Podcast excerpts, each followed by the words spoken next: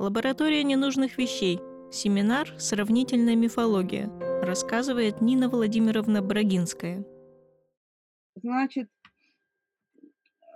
Фрейзенберг пишет о том, что страсть, которую описывают э, лирики, э, Сафа, Анакреонт, Ивик, Архилох, э, выявляются внешними чертами, физическими, болью, корчами, потом, звоном в ушах. Ну, то, что вот мы с вами обсуждали.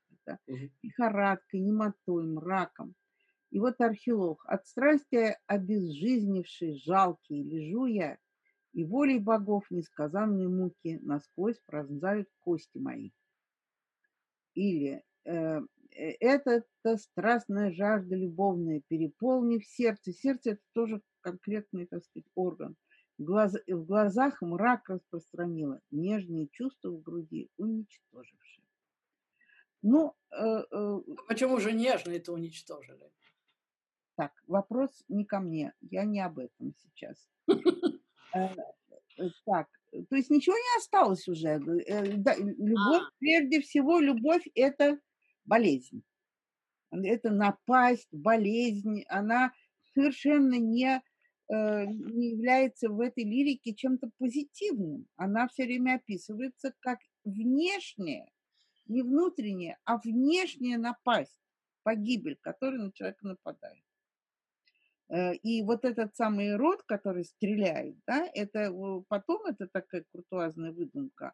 А так это мыслится, эти внезапные чувства, которые нападают, они же нападают, вот. И это нападает извне. И так, так и описывается, как совершенно не, не, не, не то, что это мой выбор, мои чувства, мои переживания, мой внутренний мир, никакого нет внутреннего мира. Налетел вихрь, ураган. Значит, внутренний мир, может быть, и есть. Э, но э, это, что это ощущается объективно, как выражалась моя сестра Тиша, в возрасте двух лет, мама, какой нежный ветер идет от тебя. Не от меня к маме, а от мамы ко мне. Конечно, любовь так и ощущается, это все поэты об этом говорят. Так, значит, э, Э, образ перестает значить то, что он выражает. И формально он остается в своем прежнем виде, не видоизменяясь, э, но он расщепляется и вот теряет свою буквальность. Это она показывает на, э, на том, что говорит миф Асафа, что она совершает прыжок с Левкатской скалы в море из-за неудачной, неразделенной любви к фаону. Падение в море, прыжок со скалы, имя этой самой скалы белое, сияющее, неудачная любовь, все это одинаковые по семантике образа Эроса, светила, захода светила, смерти Эроса. Э, миф э, верит, как он пишет, в прыжок Сафа, и этот образ, падающий в море, влюбленный, совершенно конкретен и буквален. Вот она прыгнула, и она погибла. А вот анакреон. У него такой текст. Брошенный с Левкадской скалы, я ныряю в седой волне пьяной любовью. Образ тот же самый, но разница между мифом Асафа и поэтическими метафорами у Накреонта состоит в том, что софическая Левкада – это конкретная скала, даже если вообще ее не было бы географически – а у Анакреонта это отвлеченный характер. Он так рассказывает о своем чувстве, не обращая ни внимания ни на какую географию. Седая волна и, и вино Эроса в мифе носят конкретный характер, потому что море старец, а Эрос лакхичен. Но в, в, в его э, лирике э, оба как раз не конкретное значение морской седины и эровского вакхизма, а только сходство э, седых волос и э, волны и экстазом как от вина, так и от любви. То есть, э, а борьба с морем – это борьба с чувством любви, то есть сама идея, так сказать, сам образ любви как стихии, с которой борются, сохраняется. Это, это сохраняется, в общем, почти практически на протяжении всей античности. Но Левкада уже не то, что вот пошла на скалу и с нее прыгнула. Он где бы ни был, он прыгнул с Левкадской скалы, потому что это уже а, отвлеченный, отвлеченный образ. То есть в поэзии те же самые, э, те же самые слова уже не буквальны и появляется противоречие между э, значением образа и его э, выраженной, его выражением в поэтической метафоре. Вот, так что, ну, более-менее понятно. Здесь просто и там, и там левкада, это так легче всего пояснить на таком, а, на таком примере. И прыжка никакого нет у него. Это, это все. Э, и то, что он барахтается в этой воде, э, и мог бы и тонуть, это все беспомощность страсти, а не э, реальные события. Теперь я перескочу тому кусочку, который тогда я хотела сказать про стихотворение «Художник», где она иллюстрирует вот эту разницу на примере и берет очень э, э, далекого, так сказать, поэта от античности, чтобы оттенить э, свою мысль. И вот она берет строчки, что ему почет и слава, место в мире и молва, в миг, когда дыханием сплава, слово сплочены слова. Он на это мебель стопит, дружбу, разум, совесть, быт, на столе стакан не допит, век не дожит, свет забыт. А, то есть здесь э, для изображения творческого самозабвения а, э, стоит этот недопитый стакан. Стакан не имеет никакого отношения э, к, к творчеству, и он стоит в одном ряду с метафорами недожитого века и забытого света – и символически в нем э, передано э, такое ну, символическое самозабвение поэта, э, поскольку ну, здесь нет вот того, что она говорит про античную метафору, что за ней должно стоять тождество образа а, э, что э, это э, мифологическое тождество и происходит разделение его. Между творческим и стаканом ничего общего нет. Метафора и реальный смысл разорваны, и между ними огромное пространство, свободное. Свет забыт, век не дожит, стакан не, не, допит, параллельные ряды малой жизни и, и большой.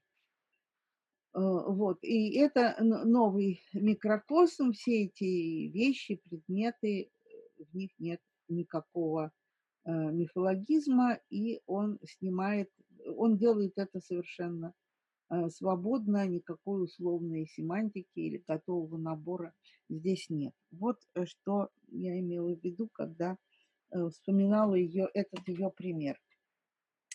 Теперь я хочу продолжить еще одну тему, которую мы затрагивали, и, может быть, чуточку ее подробнее изложить. Один из э, любимых образов Фрейденберг – это образ пролога или увертюры. Она пишет, э, уж не помню где, всегда есть такой момент, когда явление вдруг полностью э, предсказывает само себя, временно обнаруживая все свои качества сразу. Потом этот расцвет быстро угошается, начинаясь как опера после увертюры с самого начала.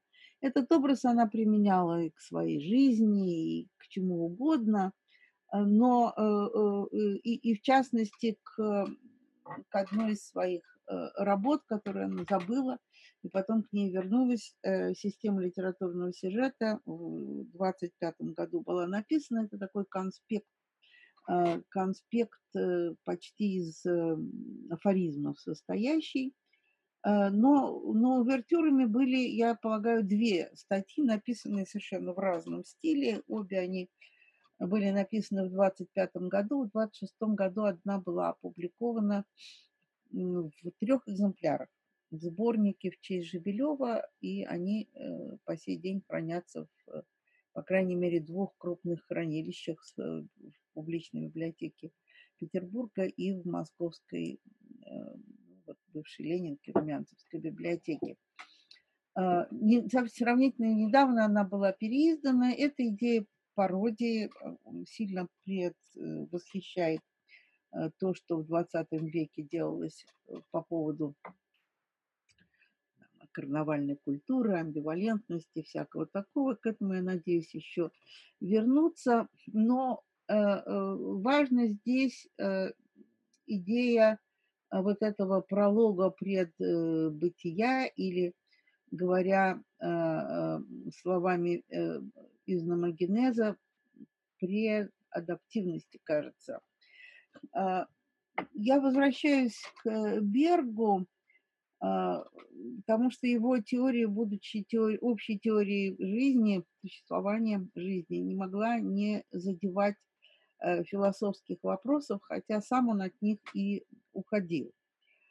А, это теория об изначальной целесообразности живого и э, эволюции как развертывании заложенных задатков. Мы понимаем, что отдельный организм – это развертывание пока он развивается, растет, да, э, это во многом развитие э, заложенных задатков, но он говорил это про, так сказать, жизнь в целом, да, про, про разные виды.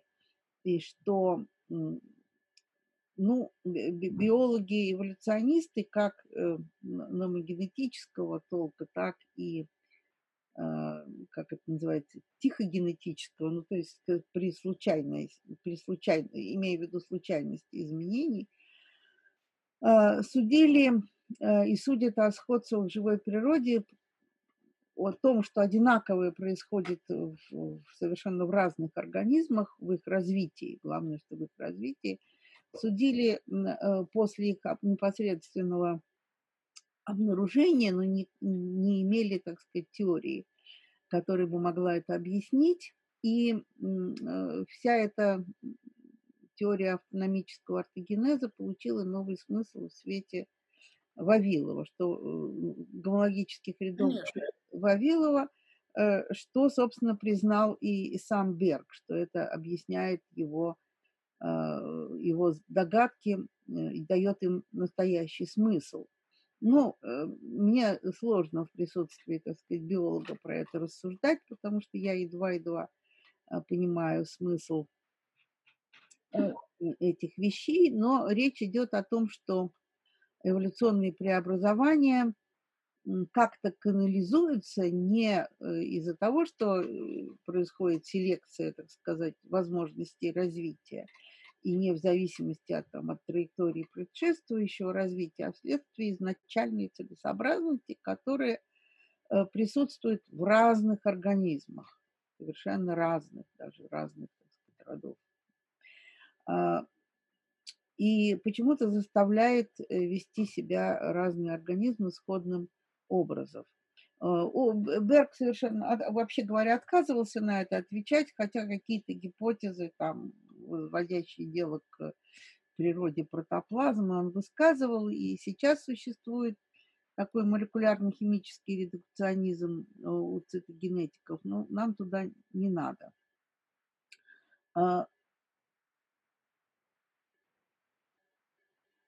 Сейчас, ну, может быть, я этих биологов все-таки пропущу. А,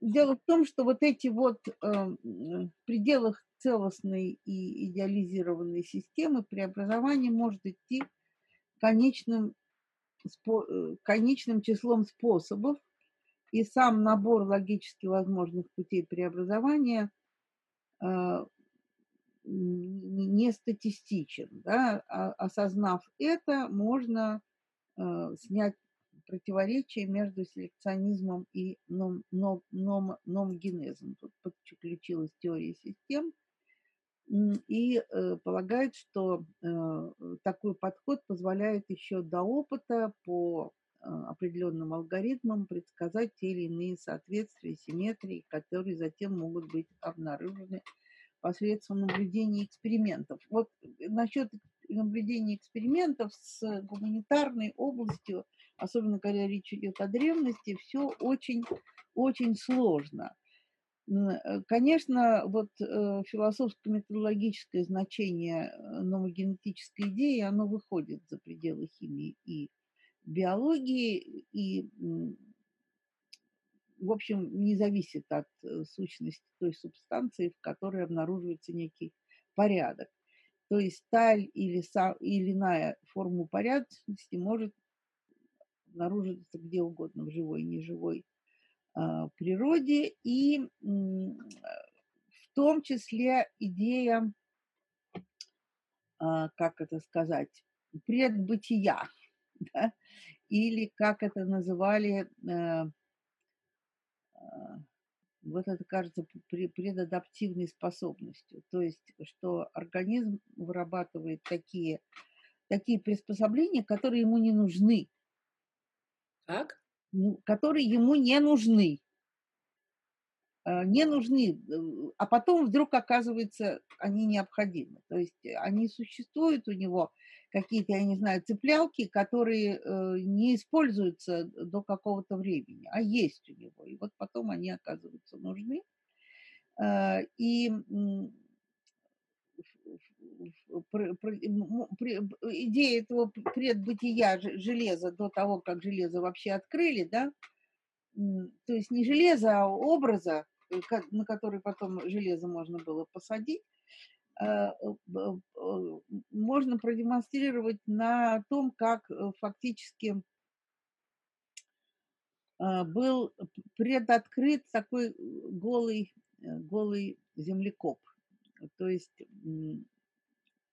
млекопитающее с замашками э, термита. Э, животное было найдено... Э, Ничего не понимаю ни одного слова.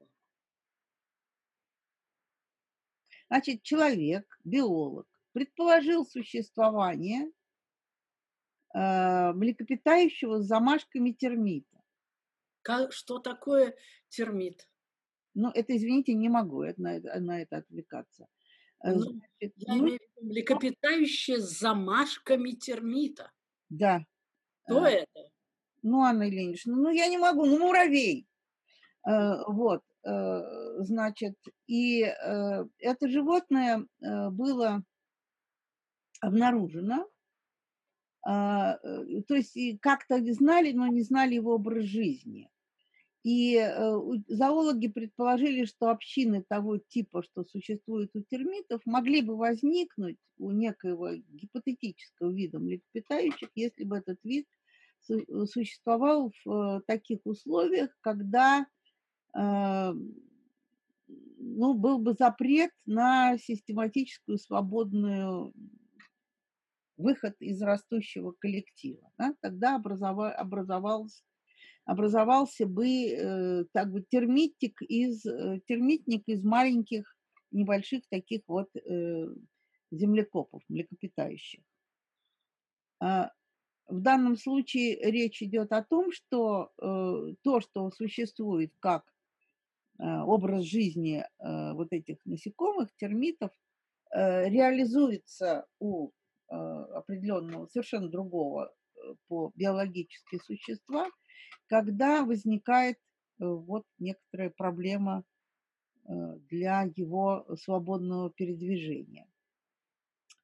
А социолог э, Шмерлина, у которой я позаимствовал наблюдение биологов, ищет такие номогенетические модели социального поведения и называет яркие примеры структурно-номогенетического подхода в филологии. Это ПРОП, и в лингвистике, куда она относит Сосюра и Фрейденберг. А, именно за вот эту самую э, номогенетическую идею при адаптации, хотя я думаю, что у нее э, этого добра э, больше. Берг называл это филогенетическим ускорением или предваряющим признаком. А, но предваряющий признак, но это с нашей точки зрения описано. В действительности э, существование э, э, царя и раба до царства и рабства – это очень условные выражения, потому что речь идет о существовании таких э, пучков понятий, которые э, переезжают на э, э некие новые явления, когда они появляются. Э, суммарность, э, суммарность э, э образов, ну вот э, мы говорили про то, что у полинезийцев есть птицы и, э, и рыбы, да, Э, то есть э, выделять отдельный, отдельный, отдельно черепах, отделять от рыб, там, а людей от птиц не обязательно классы вот такие вполне их устраивают. И в то же время они, наверное, бы очень удивились, что мы объединяем велик, Боинг и телегу как транспорт. Может быть, сочли бы это, так сказать, каким-то синкретическим Э, мышлением. А, э, э, другим источником вот такого преформизма идеи имманентных источников преформизма и форма образования был для Фрейденберг закат Европы уже гораздо ближе, так сказать, к, э, к социальным и гуманитарным наукам, но заметим, что это примерно то же самое время, когда э, Шпенглер стал э, важен для в России, когда он был переведен, это начало 20-х годов. То есть поиск неизменных и устойчивых форм как в живой природе, так и в культуре – это, та, та же методологическая установка, а, что и в биологии, и в конце концов гетовская, э, гетовская идея про формы или первого растения. Разумеется, да. Шпенглер э, писал, что естественно-научное мышление XX века будет отличаться от мышления века XIX тем, что система поверхностных причин, коренящаяся в рационализме времени, барокко, вон он куда ее запихивал, будет устранена, и на ее место придет чистая физиогномика. А мы скептики в отношении всякого рода каузально объясняющих способов мышления. Мы даем высказаться самим вещам, довольствуясь тем, что ощущаем в них верховенство судьбы – и вглядываемся в их очертания, пронизать которые человеческое разумение не в состоянии. Предел, до которого мы можем дойти, это чисто пребывающие, лишенные причины цели формы, лежащие в основе изменчивой картины природы. Я думаю, что Варбург тоже где-то здесь находится, э, в этом же, так сказать, э, духовном движении.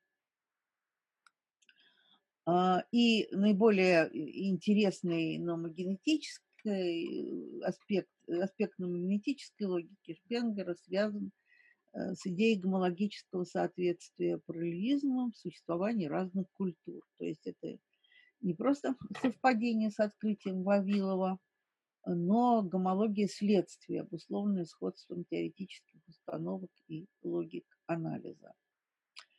А, вот, вот, вот, вот с, этим, с этим я возвращаюсь к, э, к теме э, железа, э, к тому, как происходит вот этот перенос. Другое дело, что мы не можем получить для древности э, текст, в котором был бы этот, это мифологическое железо, это до железа было бы нам дано.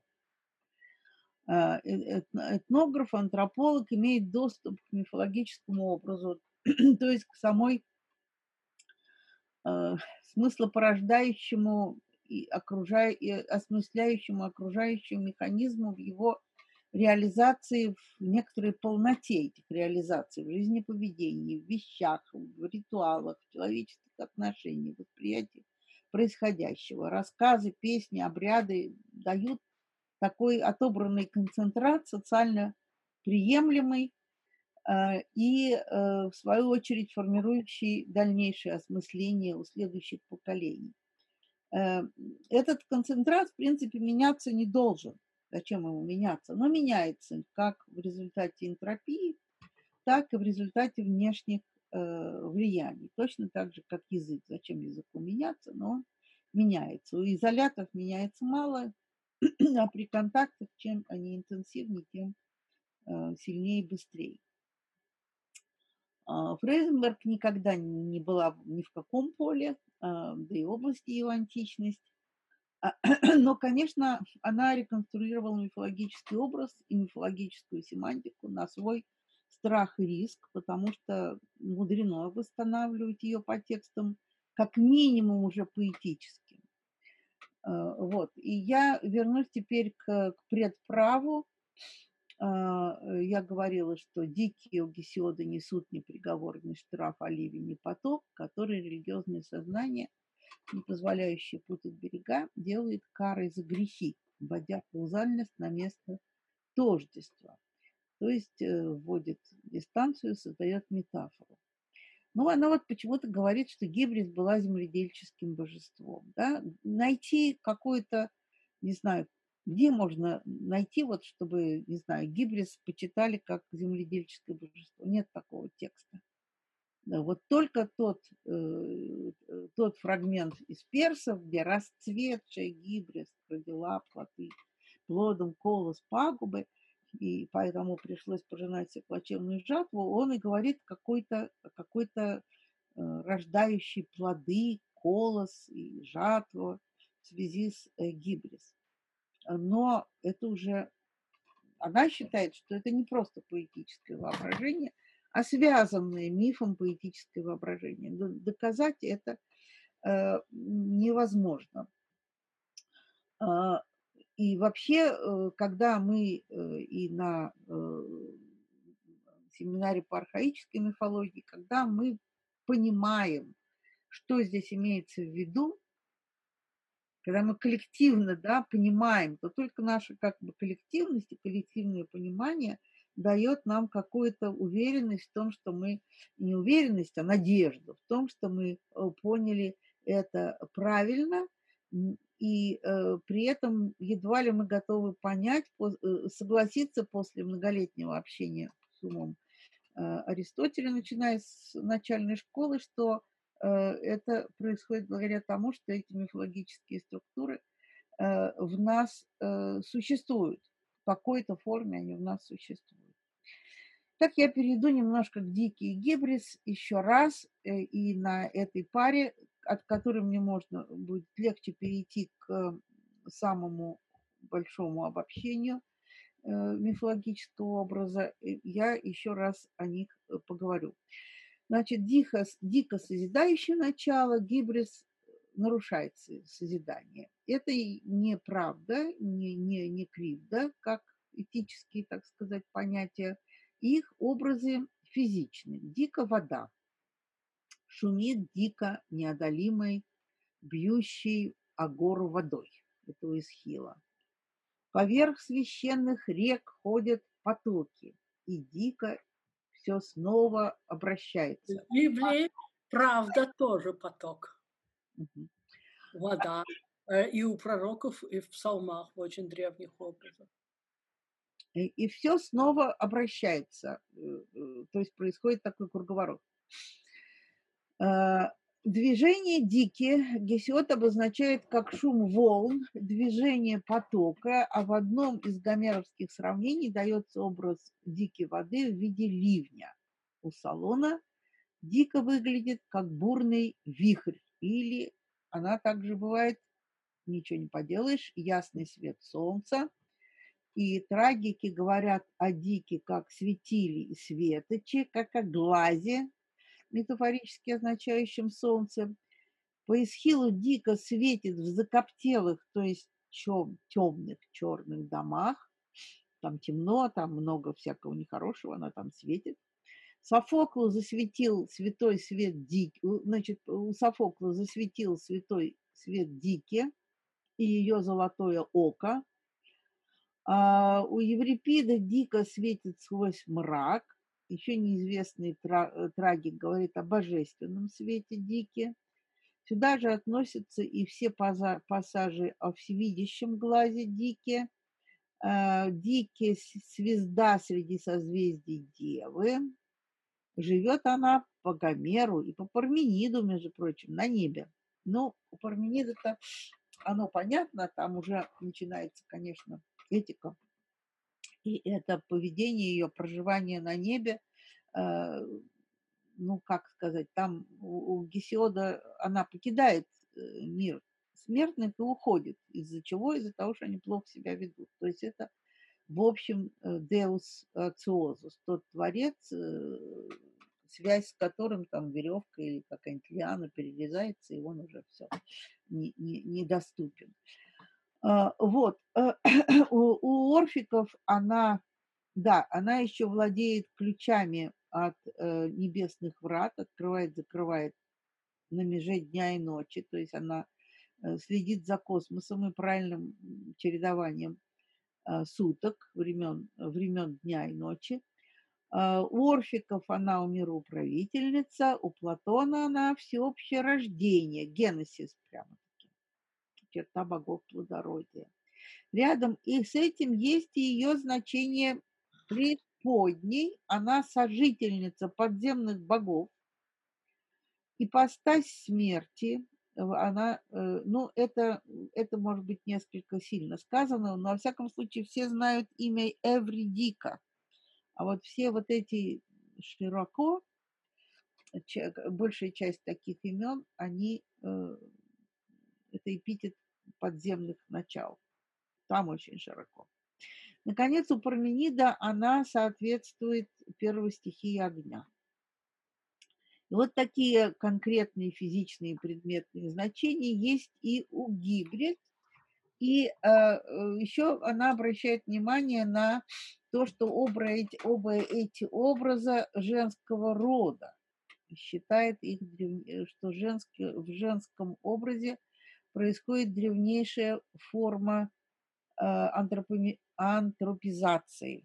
То есть, когда у нас олицетворяется что-то да, в виде существа, э, то это существо будет женским. Я, это, это очень сильно сказано, но так я подумав про наши какие-то олицетворения, заметила, что и у нас очень часто они женского рода, и во всяком случае то, что по-гречески смерть женского рода, э, мужского рода, нас удивляет. Да? И смерть, и болезнь. Как-то нам кажется, что это должно быть по-другому. Э, вот. А, претерпевают эти, эти существа только два состояния. Они э, появляются и исчезают. А, Все, что связано с виденным миром, что? Что значит, что они появляются и исчезают? Они появляются и исчезают. Они больше ничего не делают. Как? Они, а они... Разве ничего больше не делают? Нет, они ничего больше не делают они не живут, они появляются в качестве ливня, дождя, пожара, огня и исчезают, уходят на небо, исчезают из мира. Никаких действий они не совершают. Вот. Но правда тоже же не сидит и не придет какой-нибудь там, не ткет какую-нибудь рубашку. А, вот. Э, все, что связано э, с видимым миром, выражается вот этой, в этой а, взаимообратимой парой антиподной. И э, нет у них качественных признаков. Мы видим, что они как бы могут быть любыми. Да, они могут быть небесными, подземными, они могут быть огнем и водой, они могут быть э, страшными и, и как, как бы сказать, и карающими за, за, за, за грехи. В общем, разница у них в их состоянии. Они могут состоять, быть в одном состоянии или в другом попеременно. Это очень такой комплексный, докачественный э, образ. Э, конечно, Фреденберг собрала туда образы и у философов, и с философами будет несколько иначе, потому что они уже, конечно, отвлекают от мифологического образа э, то, что им нужно. То есть это, это понятийная э, обработка мифологических образов. Э, и этическое содержание образов гибрис, наглость, да, дикая правда, справедливость, право, а, возникает как непроизвольно, как результат абстракции от ценностей и их разведения. Они уже перестают быть как бы одним и тем же. А, и, э, но создается это понятие из конкретного значения образа как его противоречие. Этика возникает из физики, так сказать, ну не из физики, чтобы не путать с нашей физикой, а вот из этой физики, и из э, э, этоса. Она хочет сказать следующее, она очень говорит кратко, что слово этос, от которого происходит этология, да, этология – наука о поведении животных. Почему она от слова этос происходит? Э, а, и какое она имеет отношение к этике, да, в общем, этология не имеет никакого, а вот это, это берлога. Да, это берлога, логово, это э, то, где животное живет и как оно, какой у него образ жизни. Да? Этика – это э, тогда, когда она попадает уже к, к философам, это то, как ведет себя человек. Да, но но, но, но, но э, взято это вот, вот взято это от, тогда не было науки этологии, но взято это от э, физического тоже понятия повадки животного, да, как вот как медведь такой у него этос, а у зайца совершенно другой этос. И, э, соответственно, эти этосы можно видеть в басне, которая э, развивает мораль в таких комплексных Э, комплексных образов э, зверей. А, другими словами, самые понятия добра и зла, правды и, кри, и кривды, дикий гибрис вышли из образов этого, того, так сказать, всего, э, которое мы называем умирающей воскресающей природой, и это будет уже метаязык, но можно сказать, вся пространственная предметность Э, но э, э, это корректирующий метаязык до доступных мне пределов, потому что и пространственность, и предметность – это все равно недоступные для мифологического мышления абстракции. Дикий и Гибрис умирали, оживали, имели судьбу или долю жизни и смерти. Да? То есть они были как бы живыми существами – нельзя сказать, там, животные, не, животными, не людьми, не богами, а вот они были живыми. Э, и э, обозначаемые, обозначения мифологических дикий гибрис тождественны в звуковом отношении этим же этическим понятием, тоже звучавшим как дико и гибрис. Но э, их фонетическое тождество не означает смыслового вода и добро не одно и то же, и, ну и так далее. А,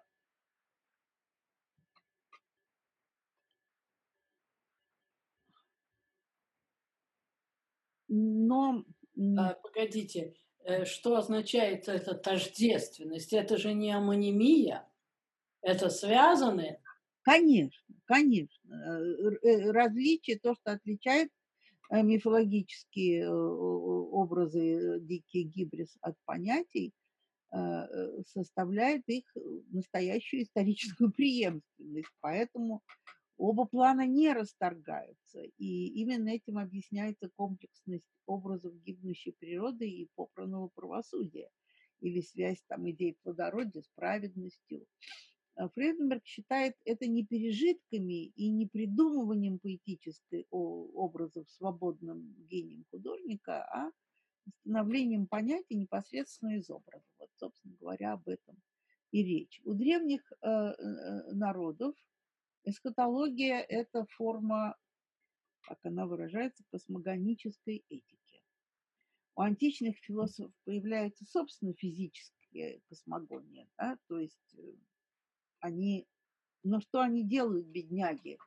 А, они э, должны объяснить окружающим, чтобы с ними не поступили, как впоследствии поступили с Сократом, они должны объяснить, что их физическое представление о возникновении Вселенной из вот этого вращающегося вихря, в котором что-то там расслаивалось, что оно ничем не противоречит традиции, потому что э, вот этот Динос и, и, и, и Зевс – это одно и то же слово. Просто, просто в мифах, в них уже заложено то, что вот мы сейчас э, сочиняем. Но а когда, э, когда Аристофан в птицах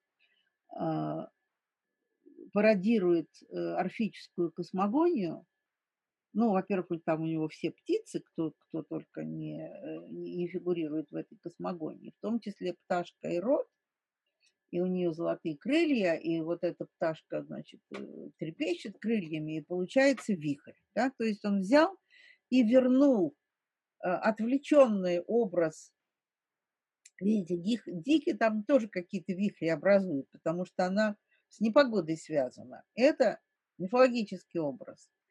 Э, у э, ионийских философов э, вихрь, этот динос, это вращение, этот, так сказать, центрифуга, это связано с наблюдениями, и она имеет научный характер, понятийный. Но они прятались за мифологию, а Аристофан в своих хулиганских, из хулиганских побуждений запихал эту идею обратно обратно в мифологическую э, упаковку.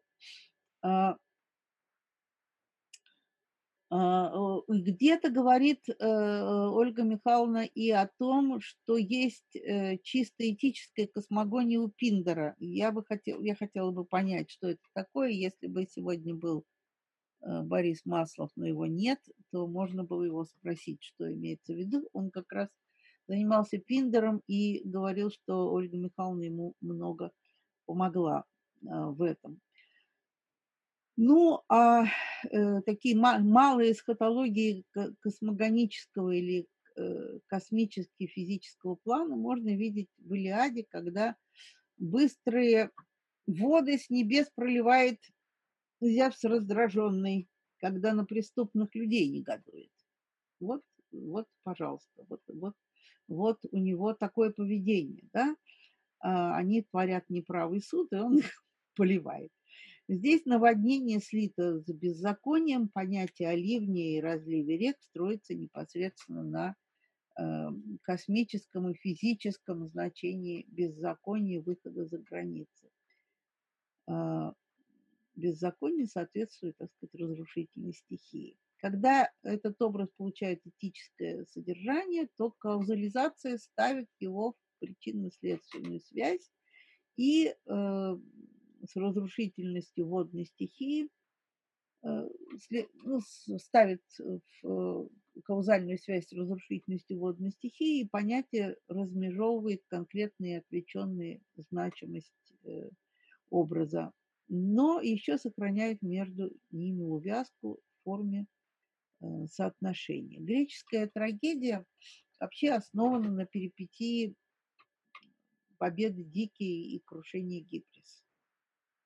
Э, там эти слова используются, но там нигде не сказано, я типа строю на, на э, победе Дикий и крушении Гибрис.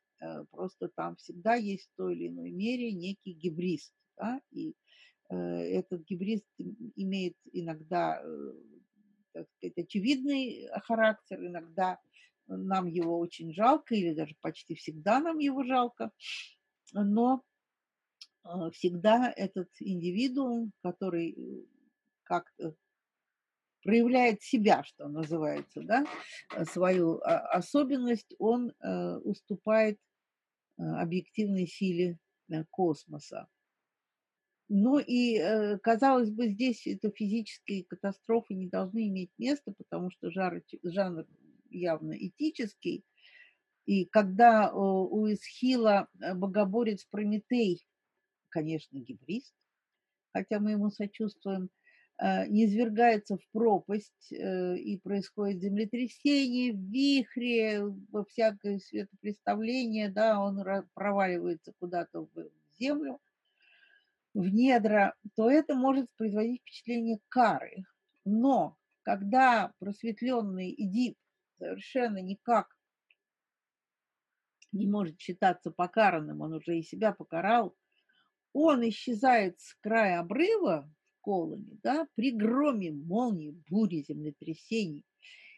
И это можно, ну, как объяснить? Ну, ну как это сказать, если параллелизм с сыновьями-нечестивцами или его собственное из другой трагедии, да, нечестие.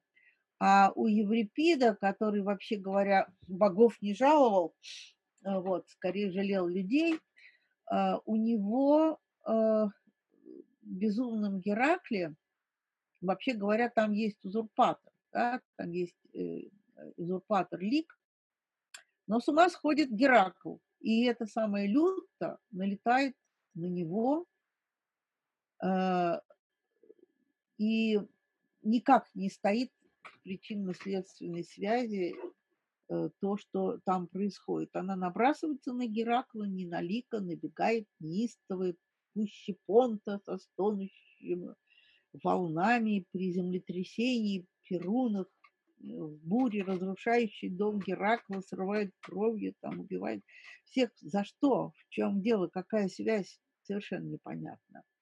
То есть э, здесь все еще действует э, космогоническая такая сила, карающая ни за что, ни почему. Э, Фрейденберг... Не... Всегда ли буря карает? Нет, вот в данном случае она причиняет свое, свое, так сказать, то, что она должна причинить, но как бы ни за что. Э, не только ни за что, но это может по-разному этически интерпретироваться. Э, в случае Эдипа в колонии это скорее вознесение к богам. Оно происходит при, так сказать, звуке трубы, шуме и так далее, но э, оно может по-разному интерпретироваться этически. Э, маркируется просто э, сильное изменение. Разве нет? А, э, насчет э, Эдипа я не уверена, куда он возносится, он исчезает, и остальное ничего не сказано. Ну, место становится благословенным. Место, да. Место. Значит, там случилось неплохое. Нет, там нет. Э, где погребли э, нечестиво убитого героя, эта могила его все равно становится благословенной, хотя ничего хорошего там не происходило. Так что... Нет, так герой там был. Но его убили нехорошо, нехорошо. И это место становится благословенным. Вот, поэтому так, так прямо не получится. А, что же касается вот такого вот э, таких стихий, э, которые здесь действуют в Геракле, то я думаю, что Еврипид достаточно сознательно э, в данном случае использует вот такое неэтическое поведение стихии, потому что у него вообще большие претензии к богам, скажем так. Ну да, но здесь просто Речь идет о том, что это ну, происходит нечто очень важное, катастрофическое. Катастрофа может быть не обязательно отрицательной, но мне кажется, просто э, в природе. Вы сейчас говорите про э, Эдипа в колонии или про э, важное в Геракле? Э, про все три.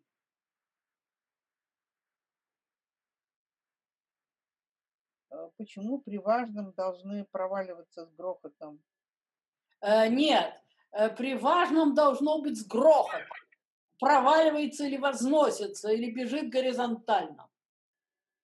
Это отмечает важность. Это переход из одного агрегатного состояния в другое.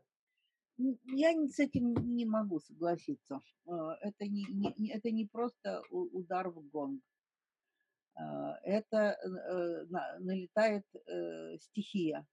А, вот. Другое дело, что в одном случае она очевидна, очевидно там про, про Прометей, очевидно, что это кара, она ему обещана, он ее получает за э, его поведение. А, а э, Эдип получает не кару, очевидно, он действительно таинственно исчезает, но все равно это э, проявление вот какой-то стихии, как бы э, э, вот, вот так, конец вот так отмечен. А что касается с Геракла, то там, по-моему, Еврипид использует мифологический образ в его доэтическом виде вполне сознательно. Но это уже более требует больших деталей детального обсуждения данных трагедий.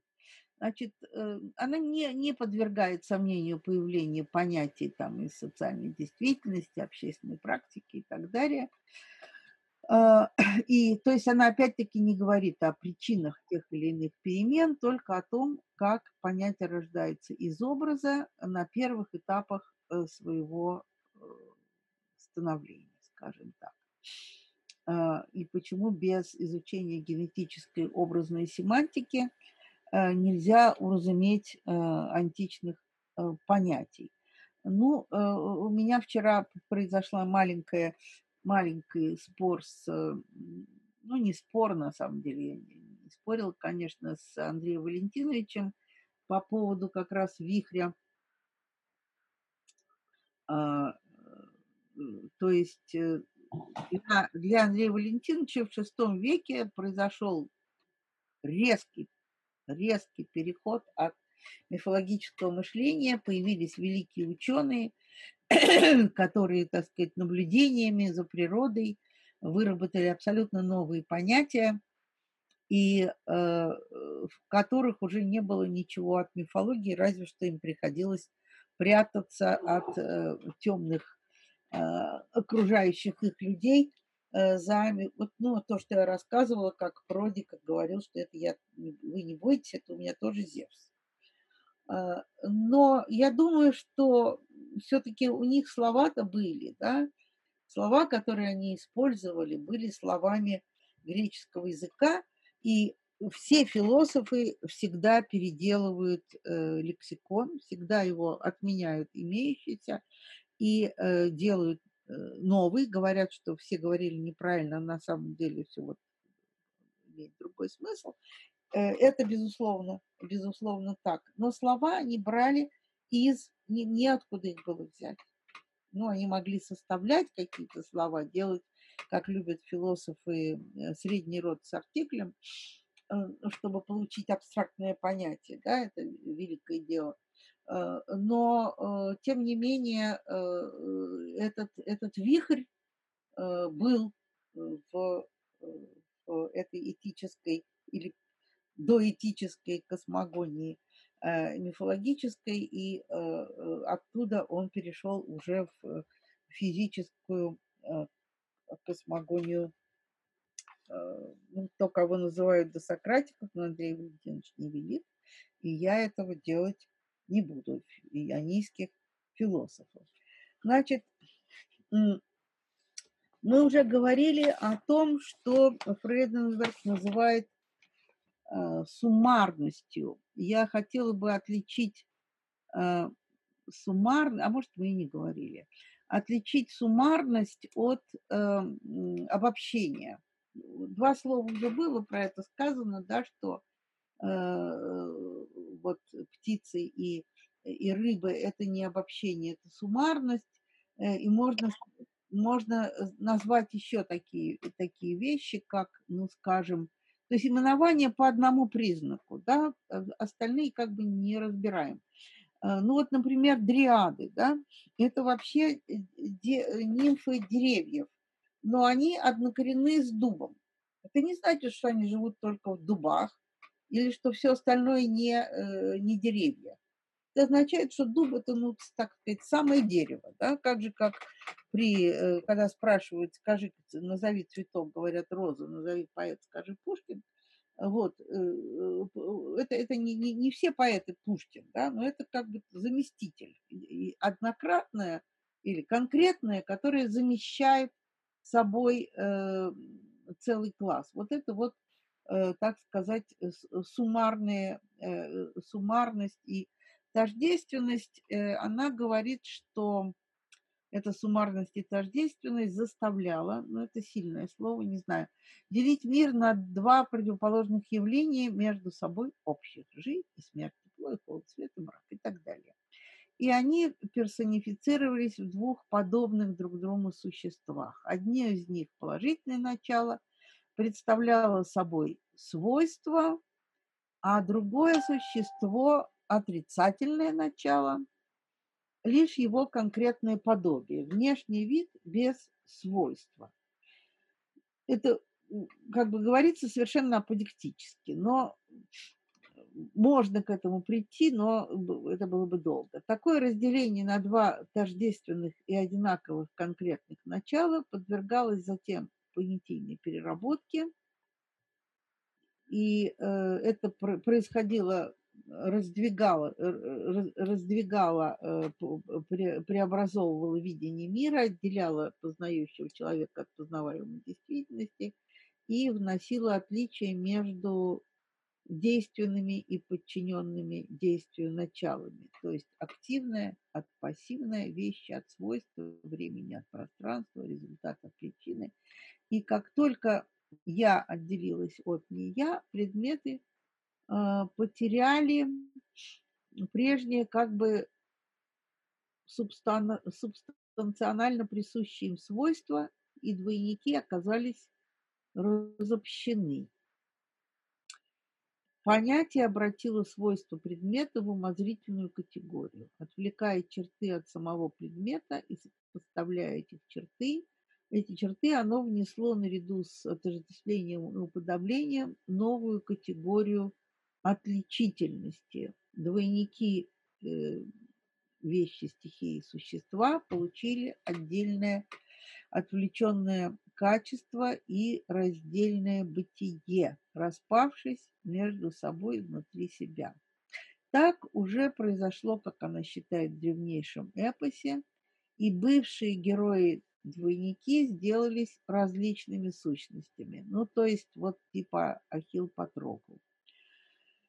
Хотя у Гомера еще нет понятийно обобщенных э, сил природы, воды, огня, деревьев, зверей, все еще конкретные единичные, так сказать, однократные Посейдоны, вода, Гефесты, так сказать, огонь и так далее. И э, Ахилл и Патрокл тоже уже разделены. Он двойник, он подобие, он заместитель, и он гибнет э, вместо я, ну, это самое, я еще вернусь к такому вот бинарному противопоставлению э, сути не сути, но э, э, сведение э, э, всего, так сказать, всей семантики э, к плюсу и минусу и их э, э, взаимообращению, это самый э, высокий и самый бледный уровень обобщения, а на уровне э, поэтики сюжета и жанра она э, выводила ну, несколько, некоторый набор базовых биполярных образов, э, как голод, еда, смерть, рождение, э, жертва, э, воскресение и таких антизначных двучленов, чьи конкретные воплощение и взаимоотношения тоже в метафорах борьбы, пожирания, поединка, соединения, любви, братства, замены одного другим, смены одного другим на небе и в преисподней, отношения царя и раба или царя и шута, проклятие, благословение, принесение в жертву. Ну, все это воплощается в словесных актах, в действиях, ритуалах, сосудах, одеждах, масках, постройках, персонажах, мотивах. Все это создает семантику бесчисленных разнообразных и разнофактурных явлений человеческой культуры. То есть она выбрала эти базовые метафоры, если взять поэтику сюжета и жанра, там прямо они по главам э, разделены, и каждый имеет еще, так сказать, свои, э, свои развертки. Э, то есть к бинарным оппозициям, как структуре мифологической смысловой системы, пришла от идеи пародии, э, идеи двойника. Вот это и я возвращаюсь к ее ранней работе «Идеи пародии», который завершался период ее ученичества, скажем так. Э, в этой работе она перечисляет то, что получило впоследствии название карнавальной культуры, не от нее пошло это, а затем переходит к присутствию серьезного и священного э, в неизменном виде, в комедии, в виде гимнов, теогонии, мистерии, в виде богов, э, в неизменном состоянии. То есть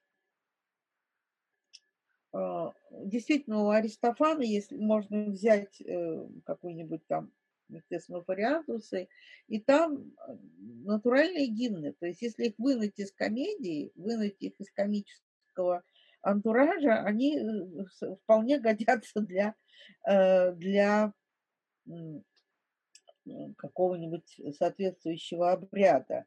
Э, кроме того, была Гелара трагедия, но от нее ничего не дошло, но, так сказать, веселая трагедия существовала. И э, существовали еще э, архаические жанры, тоже очень плохо дошедшие, сатировые драмы и флиака. Э, Фрейденберг говорит о пародии не в том смысле, в каком говорили о ней э, формалисты, имея в виду э, истощение э, литературной формы, которая умирает в, в результате ее пародирования, как рыцарский роман умирает э, в Дон Кихоте. Она имеет в виду э, обрядовую пародию, э, как выражается она очень архаично еще в 26 году, под почвой психики безличной. Да? Еще нету ни Юнга даже, на, на, на горизонте, но вот, значит, под почвой психики безличной. Э, это не э, результат упадка религиозного сознания или не, народный протест против культуры высших классов, как это, э, я думаю, вынужденно писал Бахтин в советское время. А, близость античной комедии и трагедии, которая, безусловно, имеет и здесь место и литературное влияние, потому что ну, э, это э, комедия э, живет тем, что она что-то пародирует из трагедии в литературном отношении. Но общее происхождение, мифологическое, смеховое, комическое до комедии не осмеивает высокое и сакральное – а укрепляет его при помощи благодетельной стихии обмана и смеха. После Бахтина это стало достаточно широко принятыми соображениями, но э, э, высказано это было э, до него за 40 лет. Э, Фрейденберг называет э, ребячеством объяснение двух планов в трагедиях Шекспира и у классических испанских драматургов их гениальным знанием жизни. Я имею в виду сцены типа э, «Бедный Йорик», да, э, разговор с, э, разговор с могильщиком и другие комедийные сцены, которые встречаются в трагедии, внезапно как бы разрывая ее, ее течение. Для современного зрителя, возможно, это выглядит именно так, но э, два плана присутствия и в оперетте, и, и серьезной влюбленной и канканной пары, сопровождение серьезной драмы с меховым довеском или интермедией, э, мы знаем, что греческая трагедия почему-то должна была завершаться сатировой драмой, да, а, а, а в японских серьезных спектаклях есть контракты такие комедийные, Э, ну и та, такого в театральной культуре такого очень много. Сначала что-нибудь мелодраматическое или серьезное, потом выходит шут и э, как бы все это интерпретирует в смеховом плане. Э, это можно обнаружить в общем в мировом э, театре. Э, эти идеи Фрейденберг подразумевает не средневековую Европу, как карнавал Бахтина, а более широкое явление, в котором эстетическое связано с архаической семантической системой. Э, после Левистроса с его обоснованием двоичных оппозиций как системы координат для мифологического мышления легче понять, как от замечения удвоения введения второго ракурса в том, что принято называть пародией, можно перейти к системе архаической мысли. И хотя в, э, в идее пародии Фрейденберг э, понимает функцию осмеяния еще во многом по аналогии с апотропием, ну, типа пожелания ни пуха, ни пера, да, или временные подмены царя рабом или шутом, то позднее этот самый двойник э, выступает у нее в более общем контексте. Если в священной пародии манифестирует себя архаичная э, бескачественность, единство сакрального и срамного, с которым так трудно перемириться и, и благочестивому, и рациональному уму, то появление комедийного, комедии на месте мифологического комизма Фрейденберг связывает с появлением категории качества, тем самым оценки этических понятий. Комическое возникает задолго до комедии из э, особых э, гносеологических предпосылок, действительность воспринимается как подобие истинно сущего. Вот как это сказать? Это похоже на платонизм, но э, вот она это применяет к комедии. Если в литературе Греции, в литературе, если в литературе Греции реалистичность создается как сниженная комическая, да, то есть бытовое, реалистическое или похожее на реалистическое – это комическое. А в трагедии миф, боги и герои. То в философии реальность мыслится отрицательной величиной э, в противоположность положительному, абстрактному и субстанциональному началу. Э, здесь Фрейденберг видит как раз начало платонизма – и самого философского деления на бытие и небытие. Таков, по ее мнению, путь мифологической, мифологическая образность и имеющая универсальный характер проходит в тех культурах, где вообще возникает философия. Особому качеству античного реализма, в кавычках, посвящена глава «Вульгарный реализм в поэтике сюжета и жанра». Реальное подается как нечто лишенное красоты и величия, смешное, обезображенное чрезмерной характерностью, гротескное. Гротеск и есть первая форма реализма. Благородные реалистические характеры не создаются греческой классикой, есть только высокое, героическое и трагическое, и низкое, оно же комическое и безобразное. Есть только два, два регистра, это хвала и обличение. И античные жанры первоначально имеют два варианта. Лирика бывает или гимническая, и инвек... или э, инвективно-смеховая, а, обличительно-издевательская, похабно-ямбическая. А, есть героический эпос и батраха миомахия.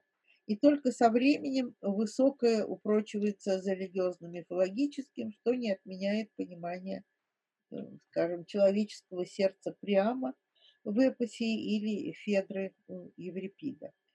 Особенность комико-реалистического жанра заключается в выборе только одной филиации метафор, а именно той, которая передает образ плодородия. Метафоры плодородия больше всего приближаются к быту, еда, производительный акт, физическое уродство, живут как метафоры в фольклоре и как реальные факты в жизни – Быт появляется как побочный продукт сатиры и осмеяния, а предметом непосредственного интереса или даже фоном он становится в литературе значительно более поздней, чем античная. Мне кажется, мысль о том, что быт – это очень позднее явление в литературе, нова до сих пор. Если Бахтин стремился показать возникавший при карнавальном переворачивании момент освобождения через смех, то есть социальную функцию смеха, то для Фрейденберг социальная критика использует готовый каркас мифологической семантики смешного. За спиной у социальной критики магическое воздействие смеяния, как у лирики Скальдов или инвектив Архилоха, убийственных стихов. В сороковых годах в осажденном Ленинграде Фрейнберг написал работу о комическом докомедии, в котором и э, разовьет мысль, что архаическое смеховое или комическое имеет мифологическую семантику, э, связанную э, с плодородием. Трагедия, как Аристотель свидетельствует, возникает из смехового фольклорного жанра.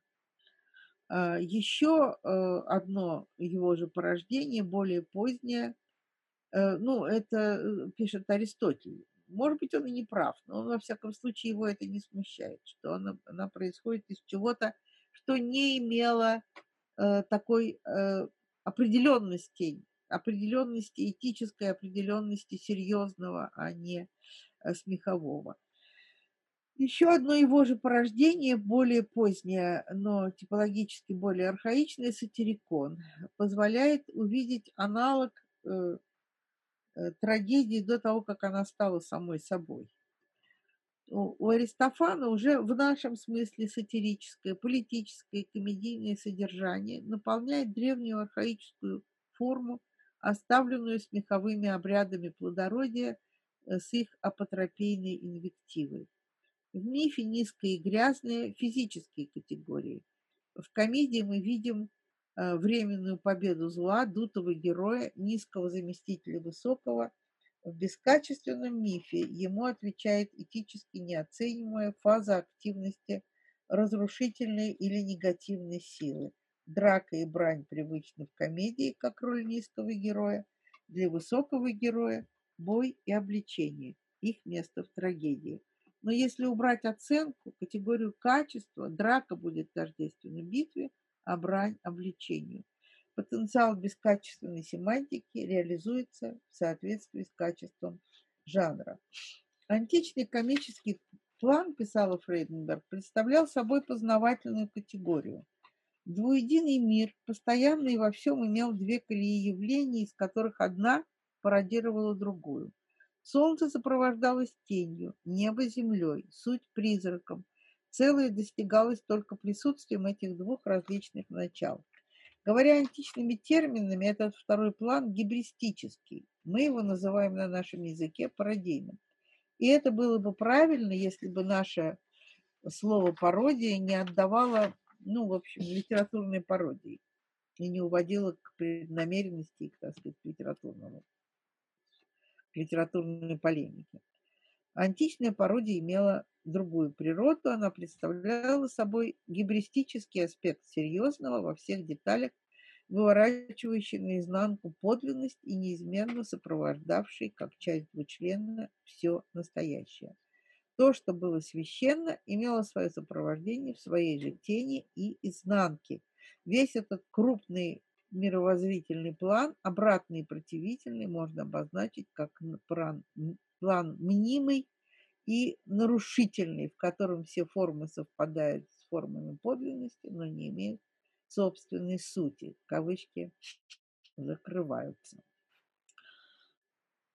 Вот э, э она э, и писала в этой самой последней, э, в последней работе, она э, возвращается к мыслям идеи пародии и э, Э, уже без всяких апотропеев пишет, что мифологические представления породили особые мифы и действия, в которых поражалось сияние солнца и его временное помрачение. Такие нарративные образы, представленные в мире малоподвижных персон, то есть вещей, масок, олицетворявших вещи людей, не имели ни сюжета, ни действия.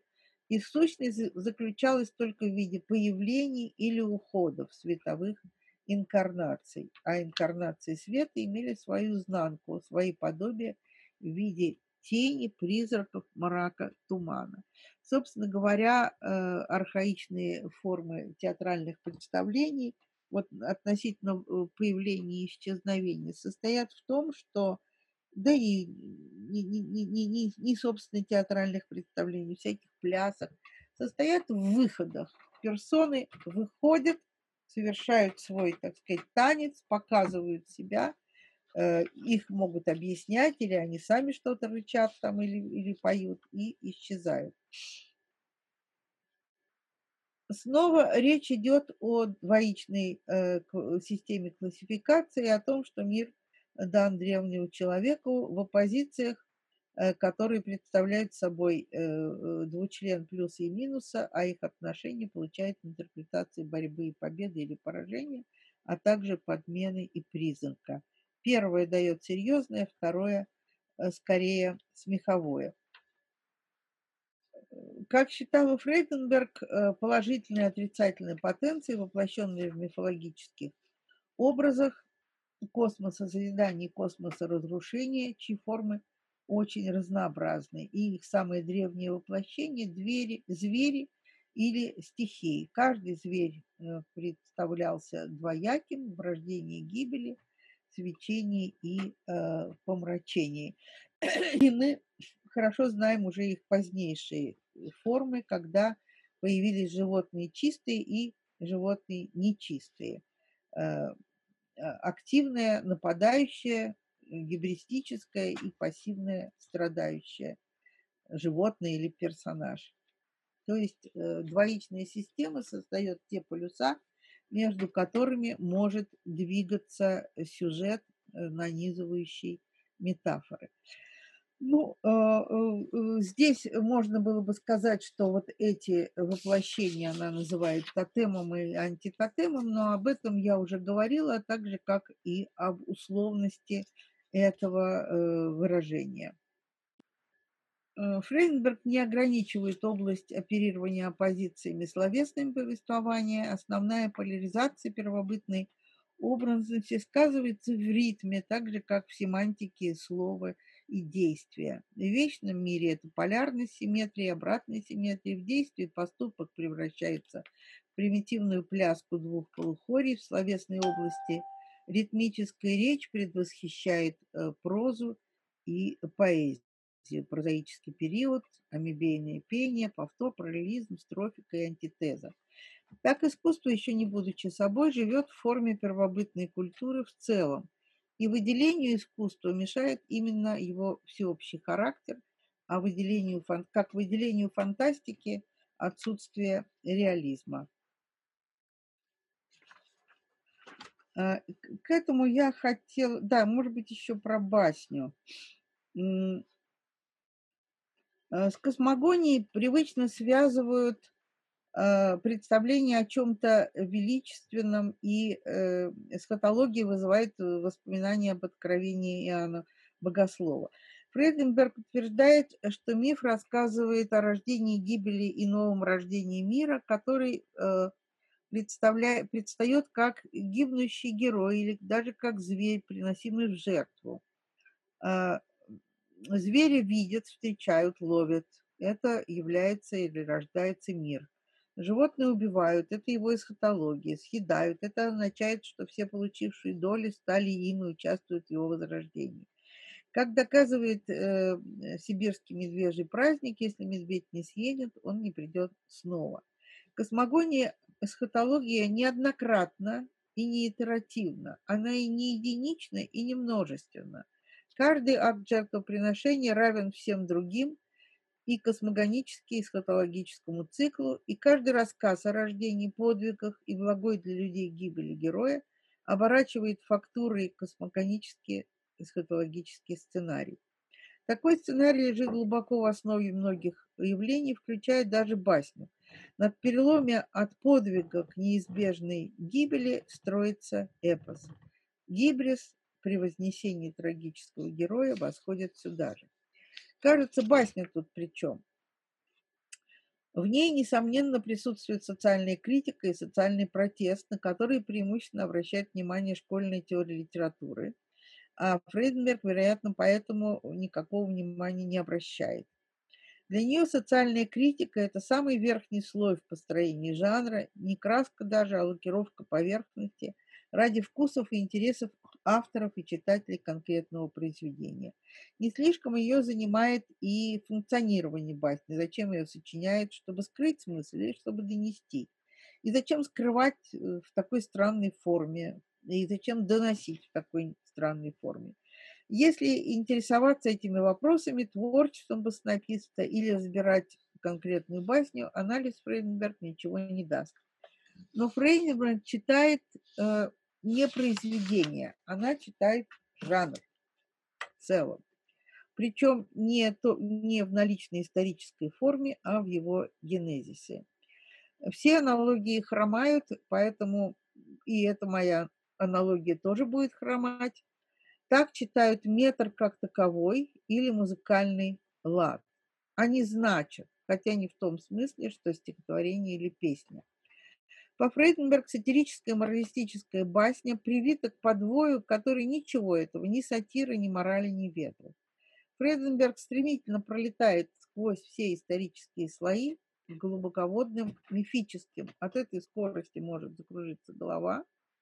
И кажется, что вместить сценарий эпоса и трагедии в скромный маленький жанр басни невозможно. Конечно, звериный персонаж имеет огромную древность. Мы видим в наскальных рисунках, что зверь замечен прежде человека, как его иное, как образ мира, живущего, гибнущего, убивающего и убиваемого. Басню, историю о торжестве кривды над правдой, победе грубой силы над беспом... Э, и беспомощности соловья, ягненка и так далее, трудно соотнести с космической победой Гибрис над Дики потому что мы знаем все эти басни с детства. Точно так мы привыкли к зайчикам и мишкам наших городских детей, которые не видели даже живой мыши.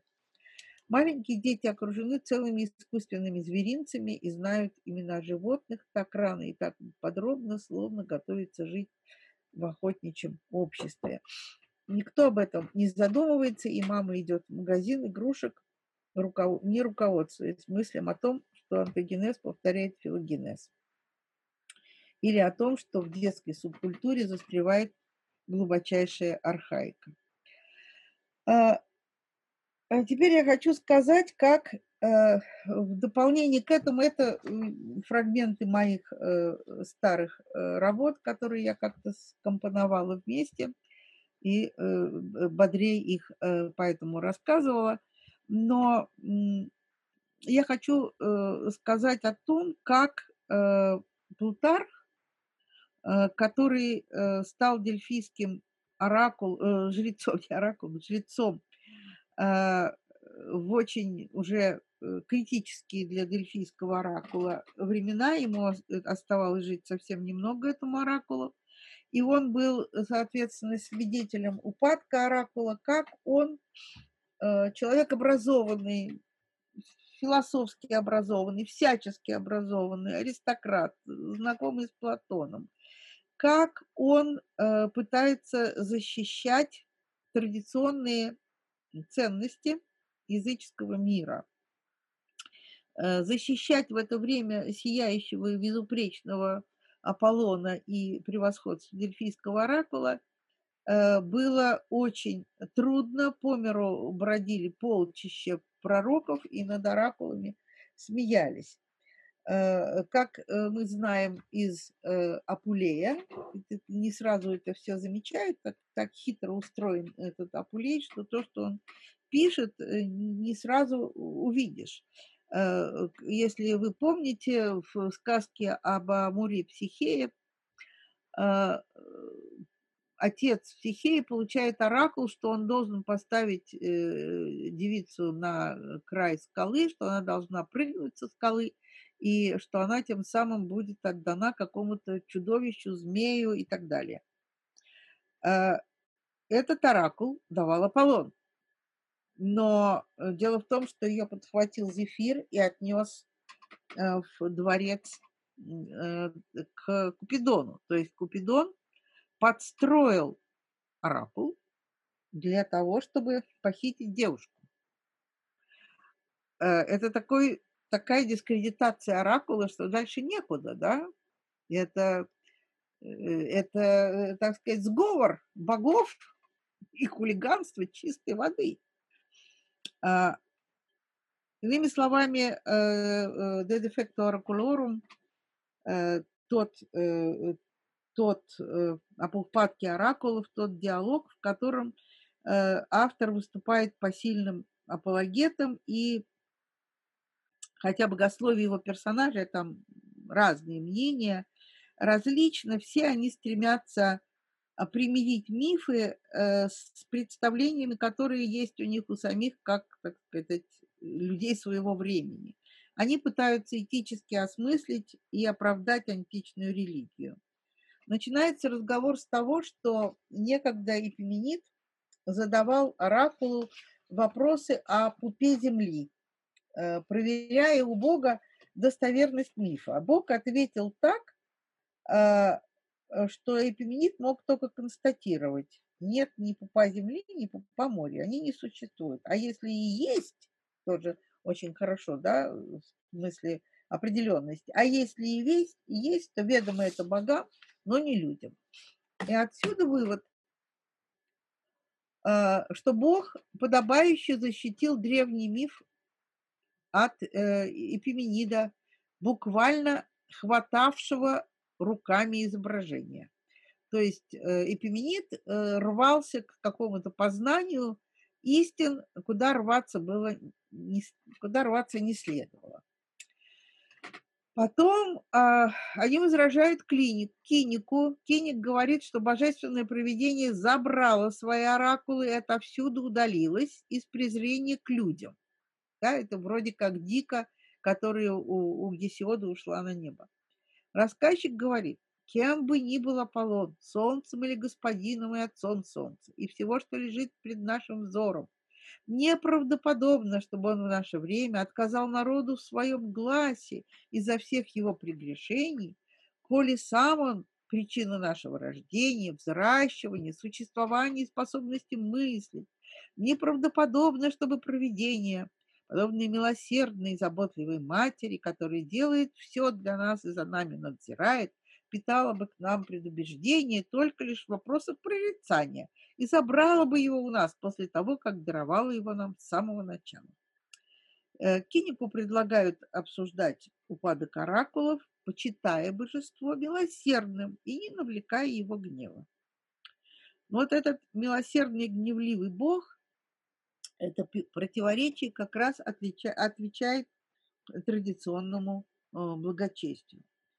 Кроме того, собеседники пересматривают традиционную историю оракула. Это особенно интересно, потому что мы, вообще говоря, из этого пересмотра-то и узнаем многое об этой традиционной истории.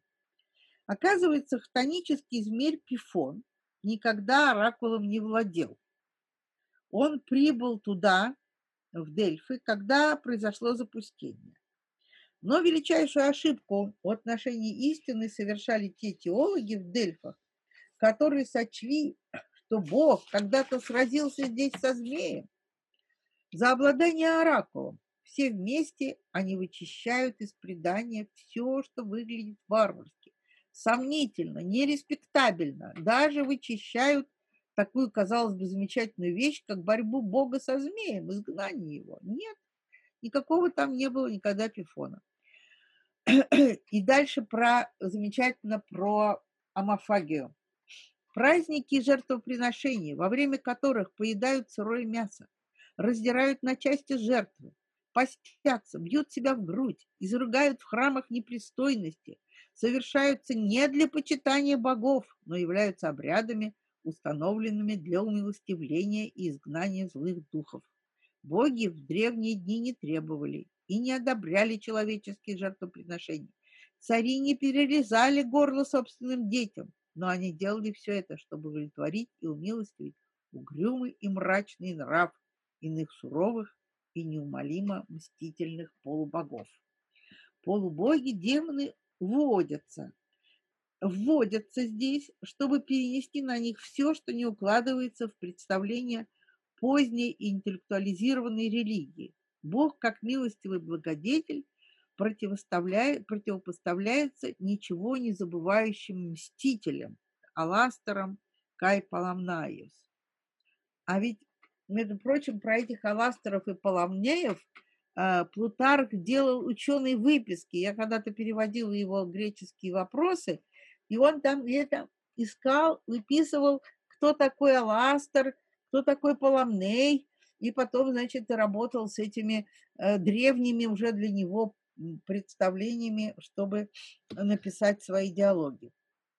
А между тем, а, в жизнеописании Изопа, вот той версии, которая меня интересует, вот именно таким аластером и поломнеем и мстящим невинному предстает э, Аполлон. Э, дальше он говорит, что о многочисленных э, рассказах про похищение людей богами, о скитаниях богов, о том, что они боги были изгнаны. Это же Аполлон был изгнан за то, что он осквернил себя убийством, там служил пастухом, что они скитались, служили людям. Все, о чем рассказывают мифы, о чем поется в песнях, всего этого на самом деле не совершали боги. Это случилось не с ними, но с полубогами. И они сохранились в памяти из-за этих, из этих полубогов доблести и силы, что опять поражает, да? То есть вот все эти ужасные вещи случались с полубогами – но они такие были доблестные, что о них сохранилась память об этих ужасных вещах. Э, и, наконец, э, э, говорит Серапион, ну, такой положительный герой этого диалога, не нужно восставать на божества и вместе с гаданиями отвергать и промысел, и божественное начало, и надо изыскивать в разрешениях кажущихся противоречиях Э, разрешение кажущихся противоречий, не оставляя при этом благочестивой веры отцов. Вот, э, значит, э, уже в пределах, в пределах самой античности, в ее, так сказать, в ее исходе возникла необходимость как-то примиряться с этой архаикой, как-то с ней справляться, как-то ее сглаживать, как-то ее вот эту вот э, амбивалентность, как мы, мы нашли такое название для, для того, что мы не можем выразить э, э, понятийно, как амбивалентность. Далеко мы не ушли, мы просто сказали, что оно значит то и это, а наше воспитанное Аристотелем сознание этого допустить не может, но вы придумали такое слово амбивалентность, и с его помощью Э, справляемся. А вот, значит, э, Плутарх справлялся с античной религией и ее архаичными чертами вот таким э, способом. Ну вот, пожалуй, я на этом остановлюсь. Давайте включайте микрофоны и задавайте вопросы. Мне можно скорее, я так понимаю, уже уточнение, потому что вот э, вы цитировали там, где она говорит про э, персонификацию в подобных существах. Э, ну, вот это место было не очень мне понятно, потому что одно из них положительное представляет собой свойство, а другое отрицательное конкретное подобие, но без свойства. То есть это вот про, скажем так, пародию, да, то есть про то, что одно является чем-то как бы подлинным, да, а другое – сниженным. У меня вопрос, наверное, такой, что э, это все-таки отличается от э, бинарных оппозиций как таковых, потому что, скажем, ну, противопоставление э, ну, света и тьмы, ладно, ну, как бы мне казалось, да, что в бинарных оппозициях оба полюса представляют собой какую-то, ну, каждая свою вещь, как бы, да, они не то, что одна является отрицанием другой, а, ну, они как бы самостоятельны, что ли. Ну, например, там охота и собирательство, я не знаю, да, что-то такое. А здесь все-таки подразумевается, что одна из них это, ну, именно э, не другое, да, или как? Ну, охота и собирательство, наверное, это не бинарная, да, позиция. Ну, я припоминаю просто, если, э, собственно, у Левистрос, у него же там э, охота или и земледелие, что ли, у него... Э, да, у Листроса это будет, конечно, позиция бинарная для амазонских индейцев. То есть а, а, один модус э, экономический – это охота, а другой модус экономический – это собирательство. Ну, между, между которыми медиация является э, накал, да, который э, и то, и другое как бы одновременно. Нет, конкретной ситуации, конечно, может быть такая, такая позиция. Она, она не универсальна, как там смерть жизни, но, разумеется, она где-то может выстраиваться в ряд со, со смертью жизни, потому что это наше, а это их, это мое, это чужое. Так, такое может быть, конечно. Но является ли отрицанием? Э, во-первых, они могут меняться местами, во-вторых, между ними может быть медиация. Но в общем, э, как бы сказать, в каком-то смысле подобие, вот подобие, это отрицание подлинного, да, если оно подобие. Можно сказать, что это не отрицание, это подобие. Да, но, но, но может, может, может быть такая оптика, при которой подобие – это отрицание подлинного. Вот с подобием получается. А? Как это? Так, кто говорит сейчас? Алик? Нет, я просто хотел сказать, что довольно известная вещь, что э, как бы как раз антонимы – это очень похожие вещи. Некоторые люди, например, систематически, когда учат слова, они помнят слово, но не помнят слово или его антоним, то есть не могут выбрать между ними. И в этом смысле, конечно, это очень похожие вещи. Это есть подобие противоположности. Есть она под двойниками вот это имеет в виду. Ну, да.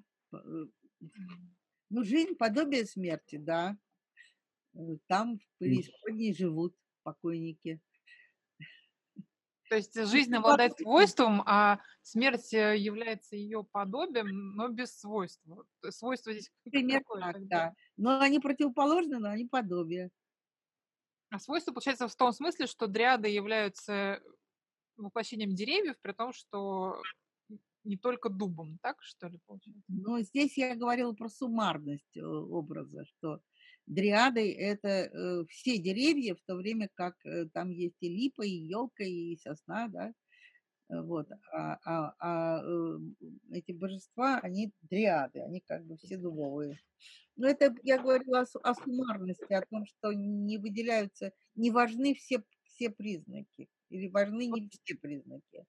Да, я просто не могу понять, какое свойство э, подразумевается в этих двойниках, которое нужно, ну, которое есть или нет. То есть, получается, оно какое-то одно из всех как, э, сравнить. Когда какое? Я думаю, что это не какое-то одно. Здесь говорится вообще свойства. Вообще некоторые его вот суть. То, что является его сутью. А видит при этом вот в случае с деревьями дубовость. Ну, не, ну если это как евристический план э, чего-то другого, то тогда понятно. Ну, это как, это как платоновская идея, что ли, ее воплощение? Ну, она говорит, что платонизм с его представлением, от, ну, не только платонизм, мир сансары там, да, э, что э, э, реальность это э, та, то, что в чем мы живем, это видимость более или менее подлинная, все находится в другом мире, да? Ну да, и это можно воспринимать тоже как эти оппозиции. Да, она говорит, что бытие и небытие – это ну, философское осмысление вот этой, э, этого мифологического образа. Но оно очень сильно отличается. Такой вещи, как небытие, в мифологии нет. Это все-таки понятие очень большой абстракции, так же, как и бытие. Ну да. О, подождите, но в реальной мифологии же есть небытие? Я, э, когда чего-то нет, это не небытие. Да? Вот у меня нет э, хлеба дома, это не небытие. Это просто чего-то нет.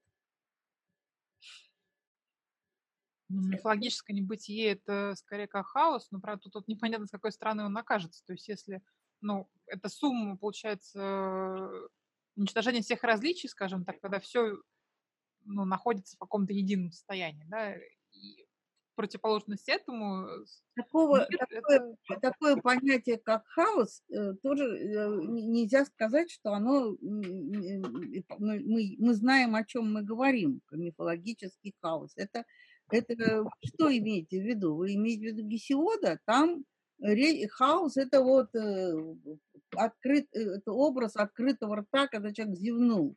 Там неизвестно что, тьма. Это же не э, наш, наш хаос, это уже наше понятие, которое просто амонимично античному слову взяли и назвали. Не, ну я имею в виду нун, скажем так. То есть, ну, как бы этот океан там условно, да, то есть, ну, состояние Нерасчленности. Да, да, это мы называем состоянием нерасчленности, а они это представляют в виде океана, О, да. и это Э. каждый раз будет конкретная вещь.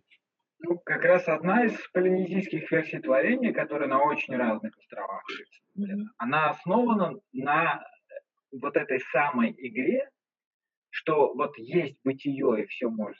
Вот есть, когда что-то есть, а есть такое, когда нет ничего. Если я понимаю правильно, некоторые древнеиндийские системы работают точно так же. То есть это в некотором смысле, можно сказать, некоторая языковая или интеллектуальная игра, когда мы знаем всегда, что что-то есть, А еще можем сказать, ничего нет. а, Тогда а и, и с этим можно сказать, что ничего нет, и тогда это, ну, получается вот такое классическое эзотерическое знание, потому что Мне кажется, это не небытие. Это когда ничего, тогда, когда еще ничего не было, да? Как, Да. я не знаю, шу- шу- шу- шу- шумерское там начинается, да? Когда ничего не было.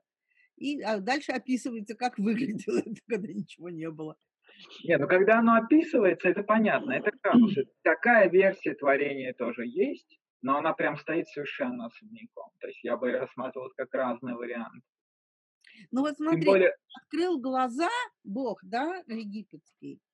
Он Да. открыл глаза и появилась, да? То есть это можно ли назвать вот это состояние, когда глаза он не открыл, небытием? Мне кажется, это лишнее. это Как- нет, но когда э, описывается, что изначально в мире ничего не было, и вот в этом потом мире, в этом ничего, Э, появилась тьма. Или Появ- появилось нечто. Там есть разные варианты, ну, метаварианты этого описания.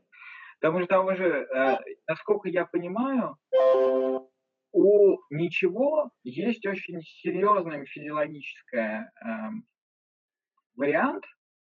Мне не очень понятно, насколько в принципе он возможен у людей, которые не имеют доступа к КВЛ, но вообще, в принципе, конечно, возможен. То есть в состоянии комы очень многие люди переживают полное отсутствие чего-то, но это и есть кома. Вот если они возвращаются потом, да, то как бы очень яркий, яркое переживание состоит в том, что, например, там их не было неделю рядом, но для них этого не было. То есть, когда мы спим, мы все равно, у нас есть чувство того, что мы были, да? Но в коме люди э, чувствуют, что этого не было. То есть они просыпаются, например, через неделю, но они только что закрыли глаза и снова их открыли. И такого рода переживания, они, конечно же, ну, наверное, все-таки иногда бывают, даже в традиционных обществах. А е- если они бывают, то они вполне легко, во-первых, они сильно привлекают внимание, конечно же, во-вторых, они могут стать базой для построения подобного рода рассуждений. Но это я не знаю, это я вот, э, по крайней мере, э, обсуждение концепции ни- ничего и отсутствия чего-либо, его роль в теологии полинезийской, явно доконтактная, она совершенно очевидна. Ну, то есть можно поп- попытаться покопаться в этом, но я не думаю, что это навеяно библейскими текстами.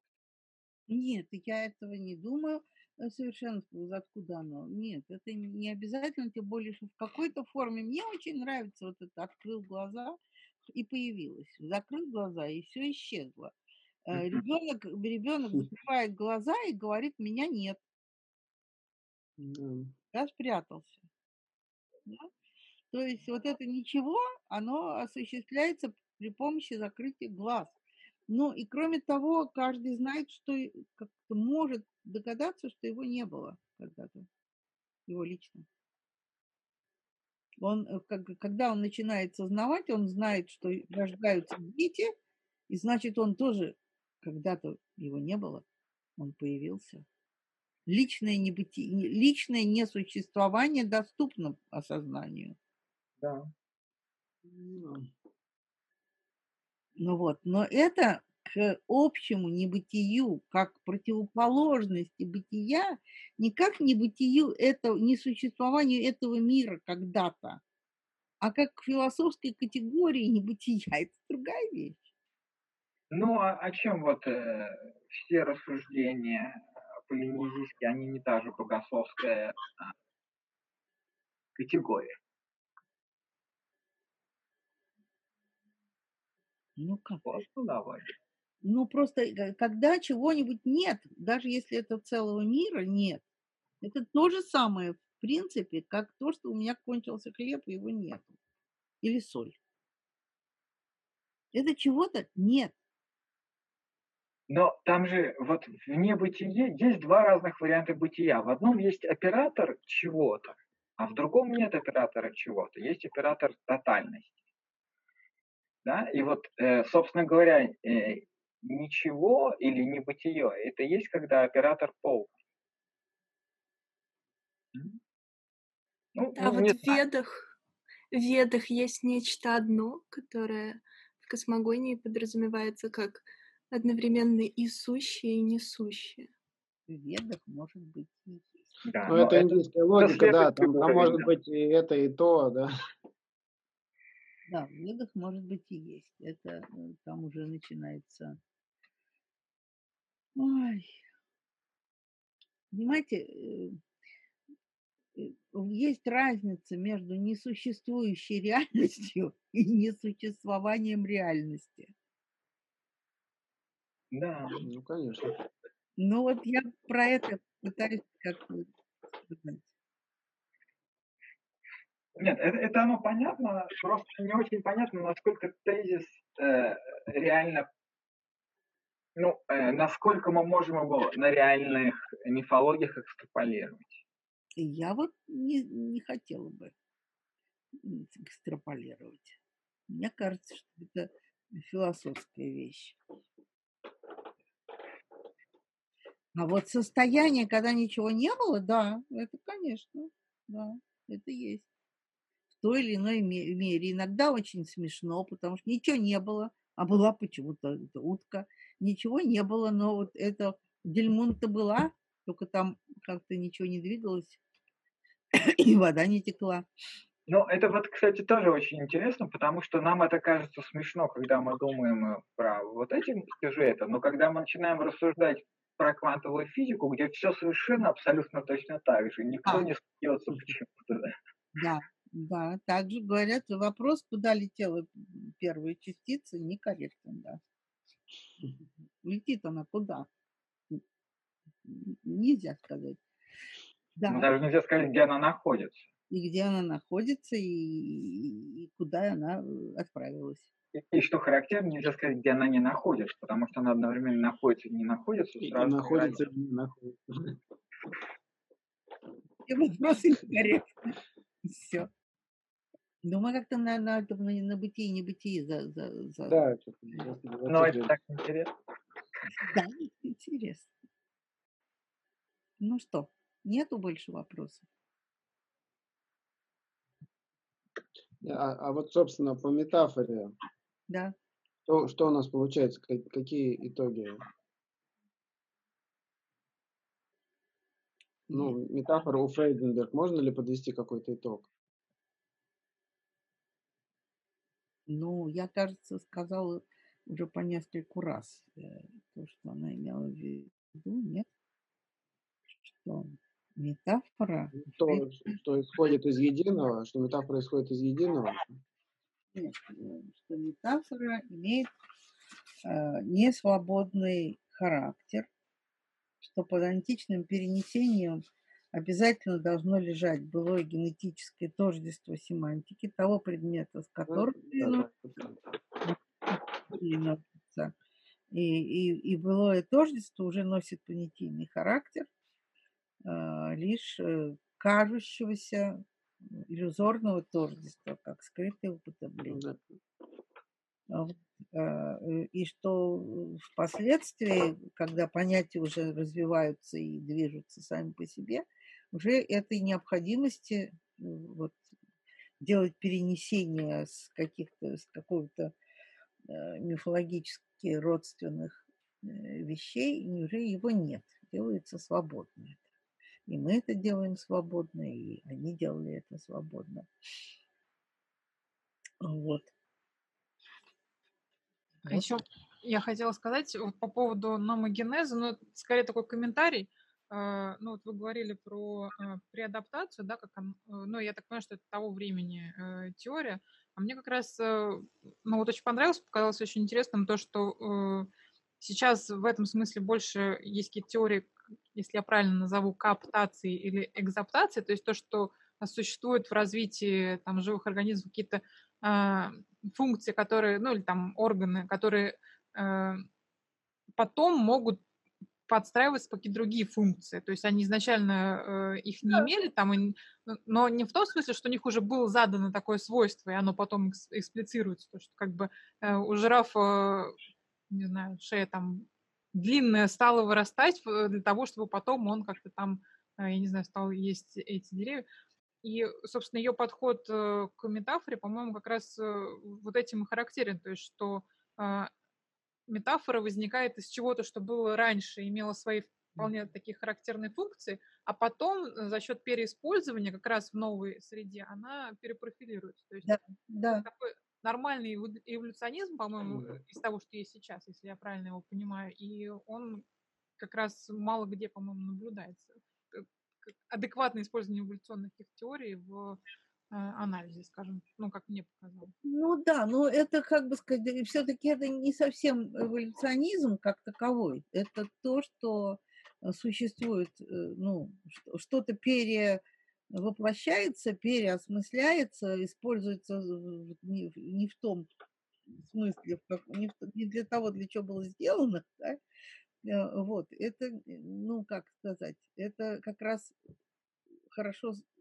укладывается в номогенетическую парадигму. Что ну, Просто между преадаптацией и коаптацией есть вот принципиальная разница. Ну, насколько я понимаю, преадаптация, она немножко такая в духе креационизма э, интерпретирует, что, что у эволюции есть как бы замысел некий, да, что она развивается в каком-то логичном направлении. А как раз вот эти современные, ну, как я поняла, э, вот эта кооптация, это современные э, теории эволюции так рассматривают возникновение каких-то функций. Вот, и, э, ну, то есть вот без, э, это можно рассматривать без вот идеи преднамеренности или какого-то замысла, телеологичности. Это, конечно, усложняет. Что усложняет? Использование слова метафора в качестве метафоры. Стороны, это весь научный процесс такой. Ну, это одновременно процесс и результат. Метафора – это механизм некоторый, и результат этого механизма. Это и перенесение, и результат перенесения. Да, да, да, конечно, правильно. Просто в лингвистике это, скажем так, очень узкое применение метафоры, как она сейчас понимается, да, и когнитивистская метафора, действительно, и там э, с точки зрения мифологии ее возникновения, то есть, э, и, конечно, это очень важный психологический механизм, который мы все используем, чтобы там что-то понять непонятное, сравнить с чем мы уже понимаем. Поэтому, если смотреть общепринятое определение метафоры, ну, в языкознании, это, конечно, очень узкое применение метафоры. Лично мне оно всегда казалось исключительно широким, и именно поэтому плохо работающим. Я вот как И мне тоже, простите, мне тоже кажется, что если мы откроем какой-нибудь хороший литературоведческий словарь, то мы там найдем не одно определение метафоры. Какой-нибудь словарь поэтика, он, например, так и строится, что там на какие-то конкретные литературоведческие термины дается не одно определение, а множество от разных там авторов, от разных времен, из разных областей. И современная литера- литературоведение, насколько мне представляется, скорее по такому пути идет. И когда говорится, что это слово, употребляемое в переносном значении, это, в общем, совершенно ничего не объясняет, поскольку переносное значение такая же метафора, и как бы его надо расшифровать.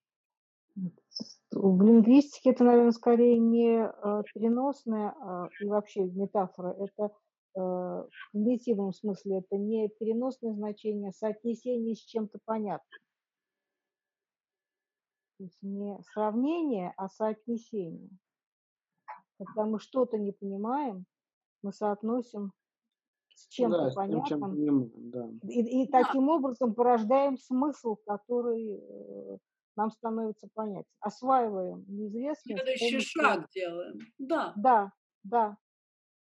То есть это форма освоения неизвестного с помощью известного. И... Конечно, на, на этом весь этот когнитивизм и заложен. Угу. А кто-то не может включить это Антонова, да. А еще мне да. кажется интересно тут в итоге вопрос, что э, ну вот мы когда про когнитивистику, да, говорили, что там есть базовые метафоры, которые там возникают из человеческого опыта просто. Но я так понимаю, что если э, ну, представить, что такое базовые метафоры по Фрейденберг, то есть то, что на миф опирается, то они как раз вот эти два множества не сойдутся. То есть э, она в качестве примеров там описывает, как э, возникает переносный смысл э, э, пути, там, да, когда какой-то персонаж ходит вокруг да около, но он на самом деле не ходит, а просто вот э, там петляет э, мыслью, да, то есть что, ну, фактически она показывает, как в литературе э, вот это хождение и путь мысленный начинает восприниматься метафорически, а не буквально. А, но при этом, э, соответственно, ну, как бы то, что входит в круг вот этих базовых метафор, типа железного неба, там еще что-то такое, оно, в принципе, вряд ли может относиться э, с точки зрения человеческого мышления в, ну, к базовым метафорам. Ну, она и не приводит эти железные небо как базовые метафоры. Не, она не, прив... не приводит. То есть получается то, что, то, что для... если считать, что метафора возникает в какой-то момент, а не э, была всегда, э, или там понятие, да, через вот э, эту метафору возникает, то... И железное небо у нее как раз, она, это, конечно, постулирование, потому что мы не можем показать текста, где бы оно было из железа, да, или, или, или самого неба железного показать не можем. Но э, э, это как раз не, не метафора, она как раз говорит, что это есть, это есть буквальное тождество в данном случае. Ну да, но потом железное сердце метафоризируется, а железное небо нет. Да, да. Здесь еще, конечно, очень важный вопрос о культур-специфической и языковой специфической метафоре, которая, по-моему, Фендерберга не стоит. Но и также понимание того, что без метафоры, собственно говоря, нельзя говорить ни на каком языке, естественно. Конечно. Это, конечно, ни на каком языке, но что значит культур-специфические метафоры? Э, я не, не понимаю, потому что это, это, с одной стороны, это очевидно, но с другой стороны, а что это означает? Только то, что вы, занимаясь э, там немецкими метафорами, будете иметь другие метафоры, чем э, если это означает, то, то будет много общих, если они постоянно друг друга переводят и осмысляют. А если далекие, то метафоры будут неожиданные. Это означает, что если у человека э, там L1 один у одного, а у другого L2, L1 другой, ну как бы, если у них исходный материнский язык разный, это означает, что у них очевидно есть разные модели, по которым порождаются метафоры, и они усваиваются вместе с языком, потому что, конечно, там вот э, мы говорим ручка чего-то, а в маявских языках говорят ножка чего-то. Да? Ну, послушайте, ну, это же не модель другая. Это конкретное наполнение другое. Причем здесь модель? Понимаете, э, я, э, я когда-то говорила, что я, я не замечаю, что довольно много пишу метафорически, и что когда приходится это переводить на какой-нибудь язык, то это ужасно, потому что нельзя перевести метафору, она будет выглядеть на другом языке, вот как ножка стула, э, как ручка стула или, или ножка двери, потому что там нет этих метафор, да. Но это, это не механизм, это просто само, само материальное, сам мат, мат-часть, так сказать, этих метафор. Это не механизм. Почему? Это, это конкретное наполнение.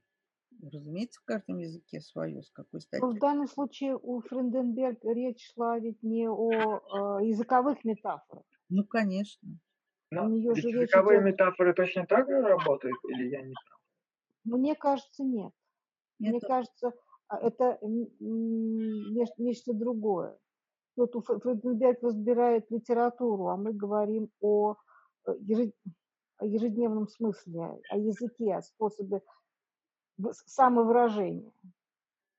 Я думаю, что в языке есть метафоры застывшие, которые восходят к чему-то мифологическому. Совершенно верно, да.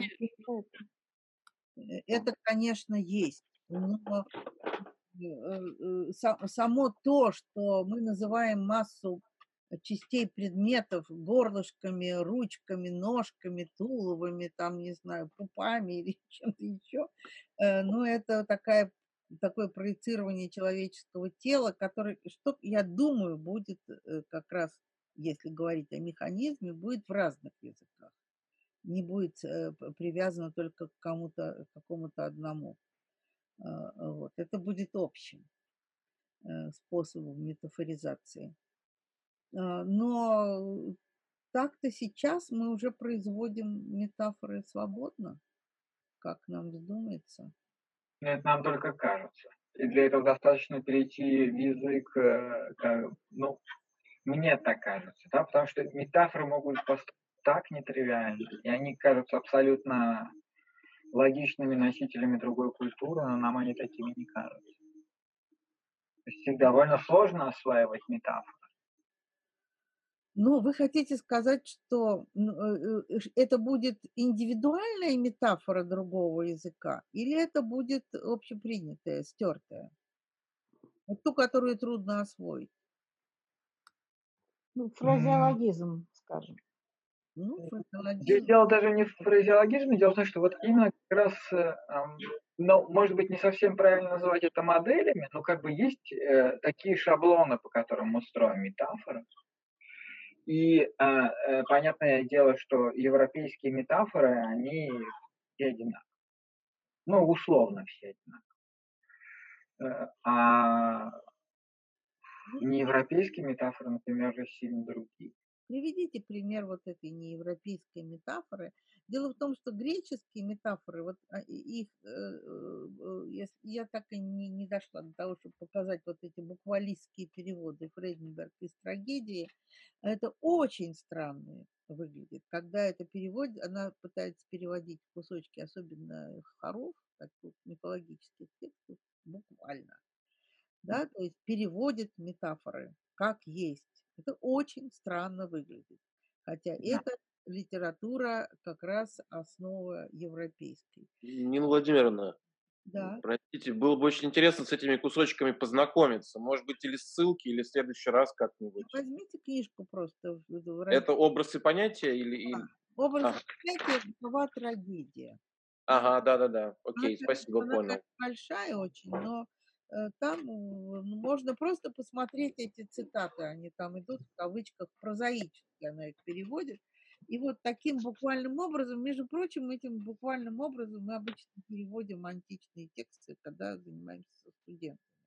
И это невообразимое нечто, вот те, те, те, те, те русские тексты, которые мы э, создаем. Ну, в принципе, это основной вопрос при любом переводе, насколько я могу сказать. И до такой степени. Да? Чем ну дальше, чем дальше культура и чем, чем дальше, сложнее, конечно. Угу. Чем она поэтичнее, чем она ближе, так сказать, к, к мифу, тем будет это все удивительнее. Конечно, с индийским или каким-то санскритским текстом будет такая же точная история.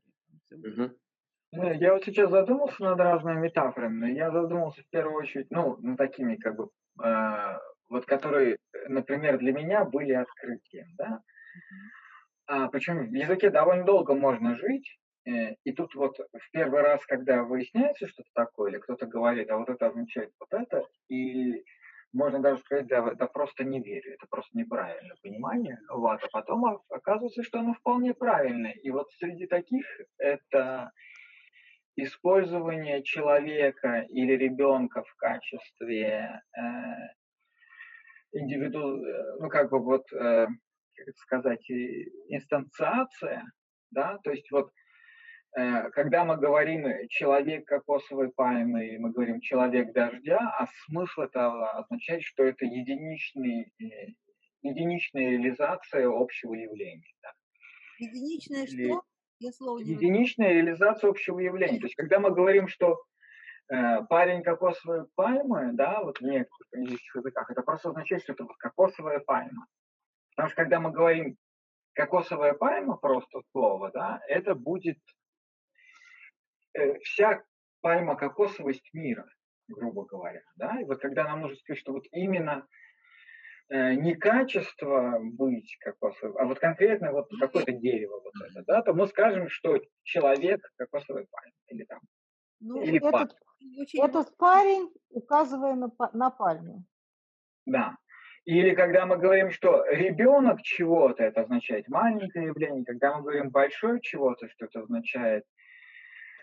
А... Ну, это вроде показателей таких, да? Да, да, это как да, да, они же построены на метафоры, они э, как бы... Или когда мы, например, делаем метафоры через места. Да, мы все-таки по-европейски, наверное, через места метафоры не очень делаем. Да, ну, вот Больше на языковые это... похожи все-таки метафоры именно, ну, образование языковых каких-то. Это регулярный способ э, образовывать некоторые понятия путем прибавления вот, человека. Еще интересно, как устроено слово человек при этом. Ну да. Да. Вот Но это, оно бывает в разных вариантах, когда оно устроено как кто-то, да, то есть как э, person, а может быть просто как бы вот действительно парень или ребенок.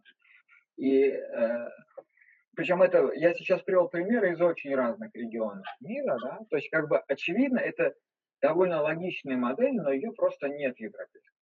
А вот, Анна Ильинична, а вот этот сын сберкассы, вы меня слышите? Да-да. Вот насчет сына сберкассы, можете рассказать? Сын. А, в каком контексте? Ну, в контексте парень э, Пальма. Ну, в смысле, что это некоторый регулярный показатель, а не что-то такое вот э, типа метафоры. Регулярный способ э, выражения да. принадлежности. Да. Нет разницы в иврите между сын и часть. Э, что сын полка, что сын кассы, то есть тот, кто вместе кто составляет часть чего-то, это сын. А может быть и последствия, например, внук.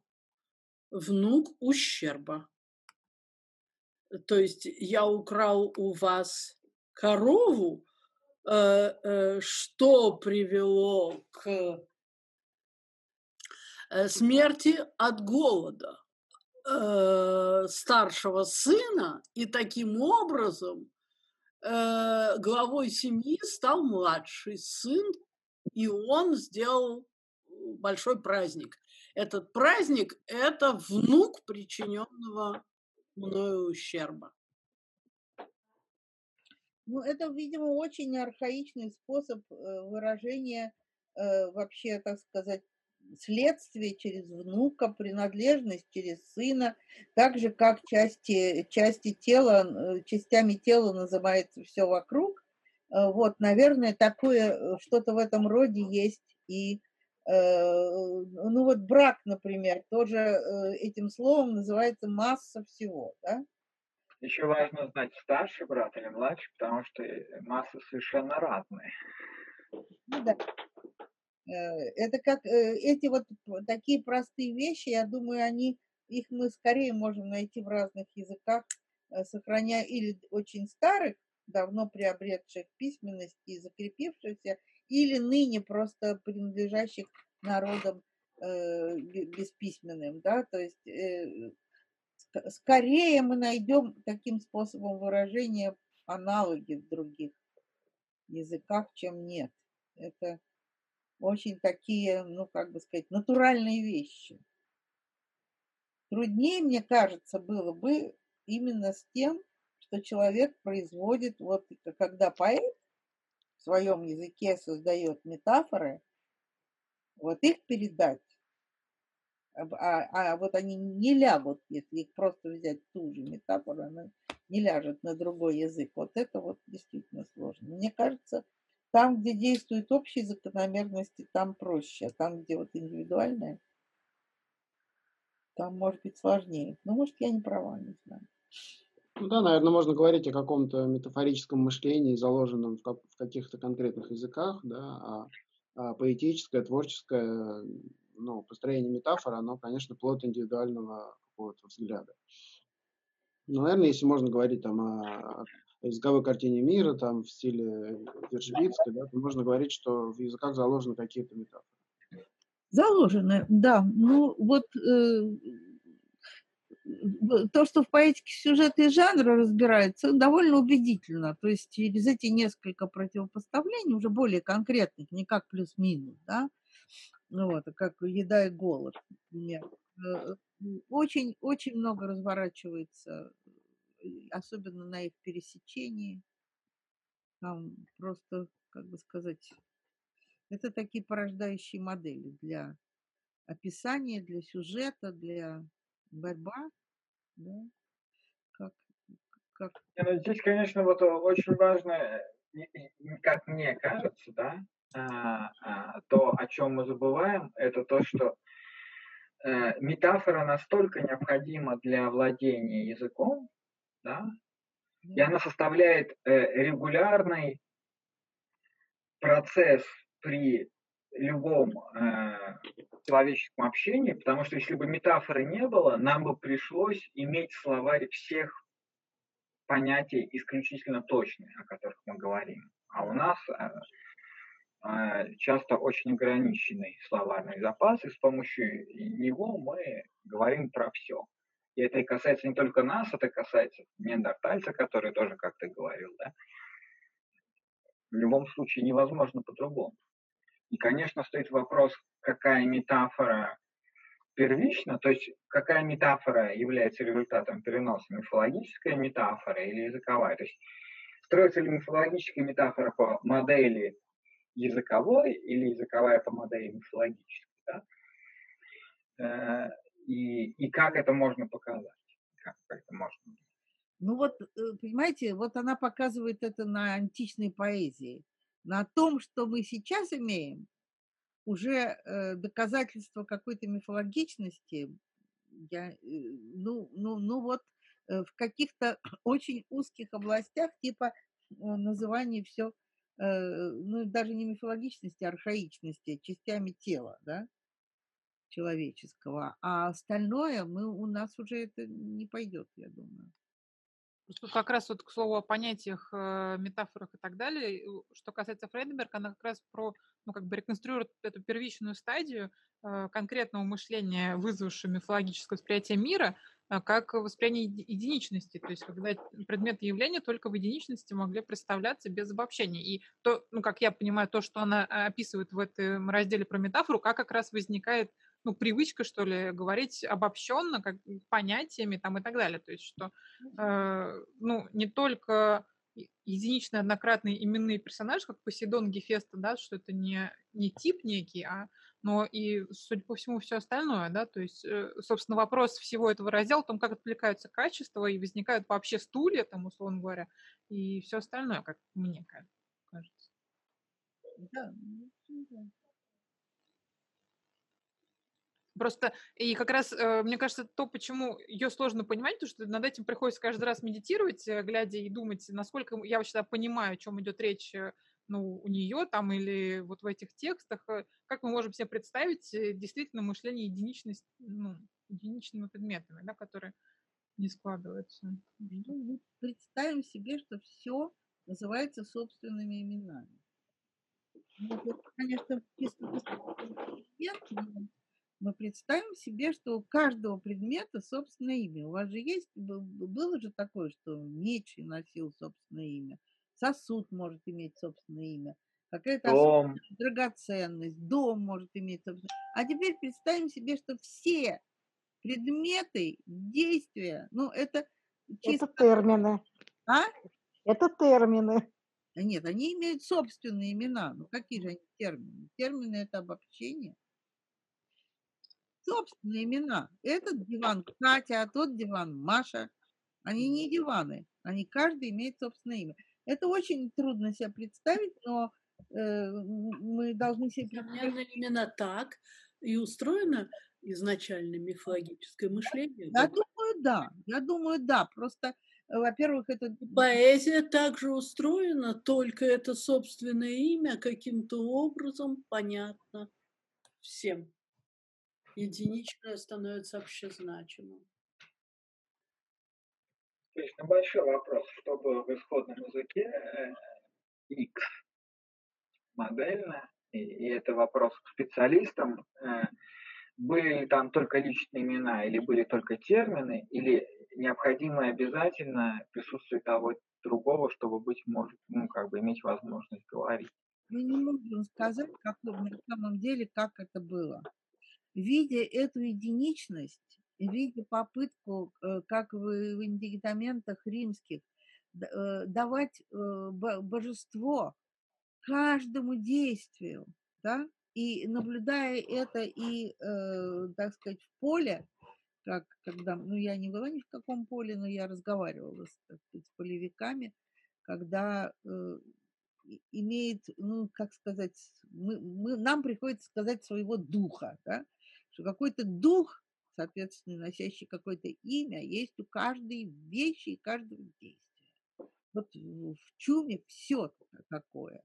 И э, каждый шаг, и каждый, ну, все это э, с, чем-то связано. Списки этих богов включая там первый крик э, родившегося ребенка, да, Разумеется, э, первый крик есть на этот счет какое-то существо, которое этим заведует, но на все его вопли, да, абсолютно все, нет, чтобы на каждый в отдельности был. Но я просто, как бы сказать, ну, усугубляю эту картину, совершенно не пытаясь реконструировать первый язык.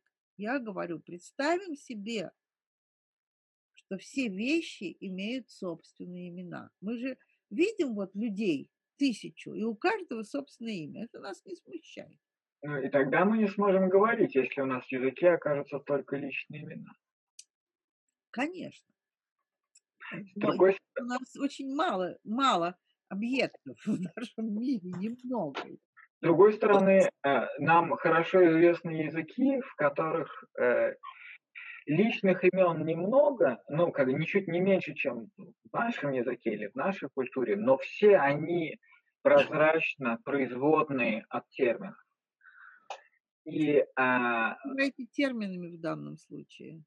Но они просто они построены, да, то есть мы, мы берем обычные термины и на основании них делаем э, личные имена и так живем, и нет никаких других личных имен. Причем как раз, наверное, для таких культур больше всего характерно многократное порождение использование личных имен. То есть когда их можно менять на протяжении жизни вот э, раз двадцать.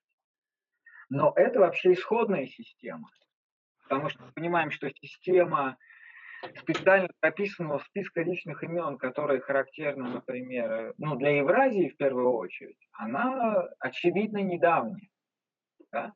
Да, конечно. Нет, э, идея менять в течение жизни имена – это очень хорошая идея. Но главное, что ты имеешь его.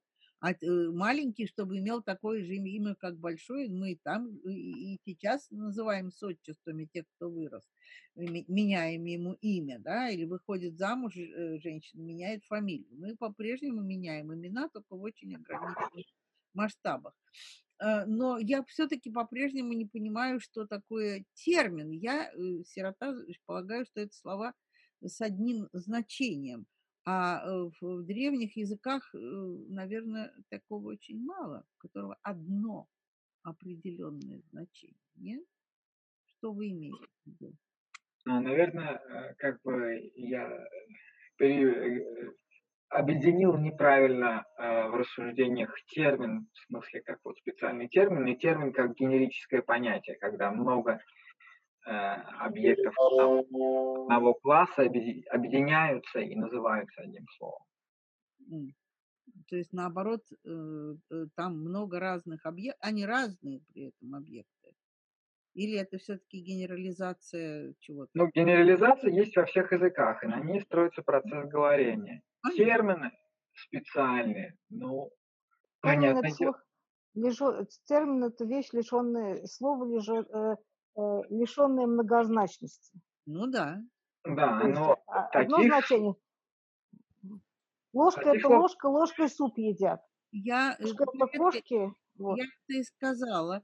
Э, да. я думаю, что в древних языках не очень много слов, имеющих одно определенное значение. В естественных языках нормально, и в древних, и в современных термин, термин это уже понятие развития научной э, на, наших представлений о том, что такое слова. А в естественных языках термин это, ну, по идее, чуждое ему явление. Ну вот я об, об, об этом. Тоже. Ну, я не уверен так вот. Это вообще интересно было бы как бы обсудить, может быть, э, потому что очень Есть... важные вопросы. Вот мы берем полинезийские языки, да? Вот 20 разных типов песен, для них не однокоренные слова, ну, пусть не 20, но пусть 10, если мы берем только однокоренные слова.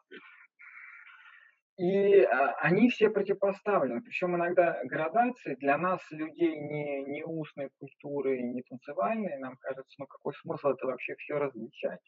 Кажется, все невозможно, а там все это важно. А, огромный список топоров. Ра- разные технологии существуют везде, и э, как бы, так сказать, не только технологии в смысле того, что мы делаем руками или каким мы способом добываем пищу, но и технологии интеллектуальные. Да? Нет, это правильно, но... И для них общем... специальные термины есть. Конечно, конечно, совершенно верно. Это тоже не, исключа... это не исключение, это правило. Но просто каждый из этих терминов имеет потенциал стать, расширить свое значение и приобрести переносное значение. То есть, когда у нас что-то становится специфическим, мы придумываем 100 названий снега, пускай это байка. Вот. Когда что-то нам этого не нужно, мы просто говорим, что снег белый. И в белый включаем девственный, какой хочешь. Выстраиваем метафорический ряд для слова белый. А можно сказать? Да. Мне кажется, вот Я... интересная тема поднялась. Нет, это не по поводу последнего, это скорее по поводу того, что вы сказали насчет, что было вперед, языковая метафора или мифологическая. И еще мне очень... И по поводу имен, мне еще очень понравилась идея Фрейденберга о том, что вот древняя метафора, она не свободна, что метафоры, они не возникают просто так, если между двумя там явлениями, предметами нет какой-то генетической связи. Мне кажется, в Египте очень много таких вещей. Вот, Михаил Андреевич, например, про это постоянно рассказывает.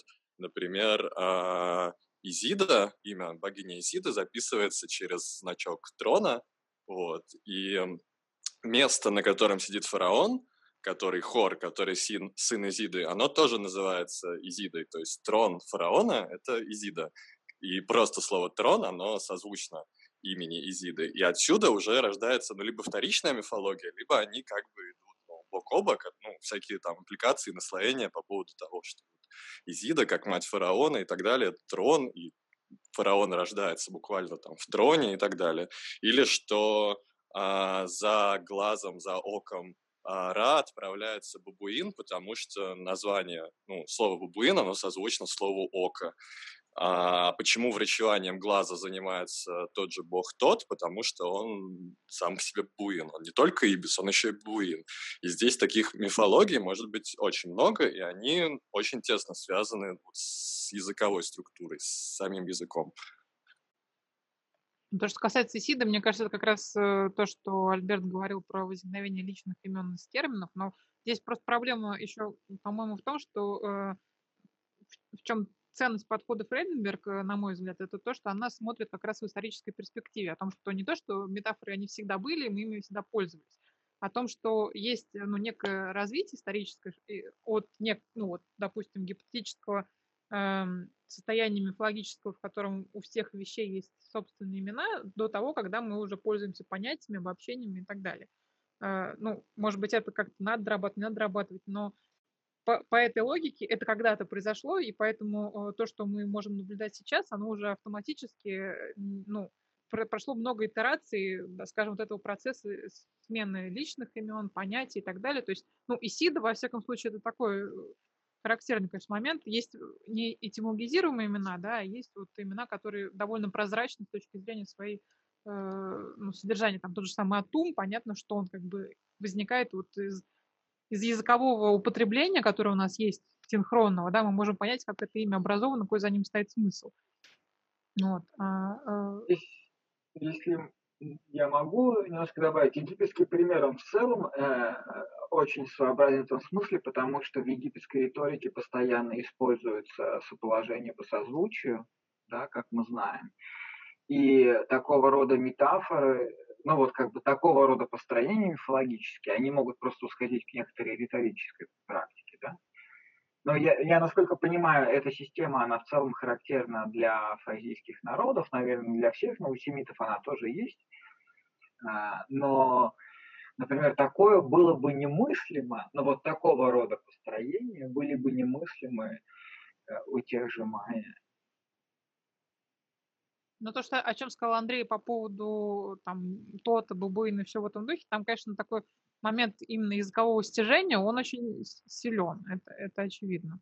Хотя, ну вот я как раз наоборот, с точки зрения э, личных имен вещей и э, думал о том, что, э, ну, вот э, Нина Владимировна говорила, допустим, про жертвоприношение, там, кажется, да, что это, э, ну, бывает не повторение чего-то, да, ну, то есть э, между, у Фреденберг тоже есть проблема между единичностью и ну, множественностью, что ли, как воспроизведением какого-то, допустим, образца, что ли, я не знаю, ну, то есть э, в каком смысле э, там личное имя вещи может быть? Вот э, там в тексте пирамид есть трон, да, ты там сядешь на свой трон, он называется в данном случае не сета, хенду, и э, в одном месте есть его описание, и становится понятно, что это, в принципе, ну, тот трон, на котором там сидит Хапр, например, или э, все покойные, которые сидят перед жертвенными столами, они сидят вот на таком вот троне, который, в принципе, трон Осириса, ну, или там других тоже небесных богов, там с этими бычьими ногами и с какими-то львиными подлокотниками. И вот он, ну, тот случай, когда мы слышим слово, и при этом перед нами сразу ставят образ определенной вещи, вполне конкретно, не просто любого трона там, или стула или так далее, а вот как он выглядит, примерно как, как фразис, про который там э, пишет Фредберг, да, такое вот описание того, как вещь сделана, э, ну, правда, не с точки зрения того, что это вот исторически э, там мастерство какого-то бога, что-то такое, но, по крайней мере, при произнесении слова мы сразу видим образ, да, и вот мне кажется, в этом есть какой-то элемент э, единичности э, конкретной вещи, да, то, что это, э, ну, все вот эти троны, которые изображаются, например, э, на которых сидят покойные или на которых сидят цари, это в каком-то смысле и есть вот этот самый один трон, который э, состоит из этого небесного материала, меди, там, условно говоря, да, э, и, ну, в этом смысле, мне кажется, он один, да, э, это, это качество от него еще не отделено, как может быть уже происходит в том же самом сет, э, ну, который Исида там и так далее, да, то есть уже некое место такое царственное. Ну, вот я все-таки хочу э, подчеркнуть ключевую мысль для меня, но я не уверен, что это правда, но как бы вот именно поэтому мне интересно про это подумать, э, про то, что вот я представлю себе язык, в котором будут только собственные имена, не будет личных имен но будут индексальные слова.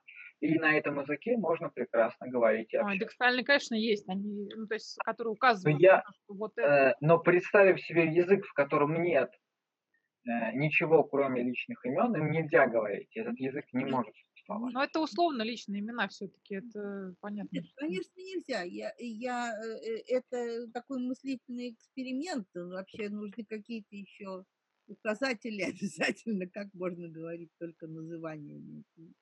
Конечно, нет. Речь шла не о языке, как я понимаю, а об универсальной, как бы мифологической системе. Эм, как может э, существовать э, э, вот то, что неповторимо. Да? Мир как может быть поздно написан, осмыслен мир, э, э, в котором не, все уникально.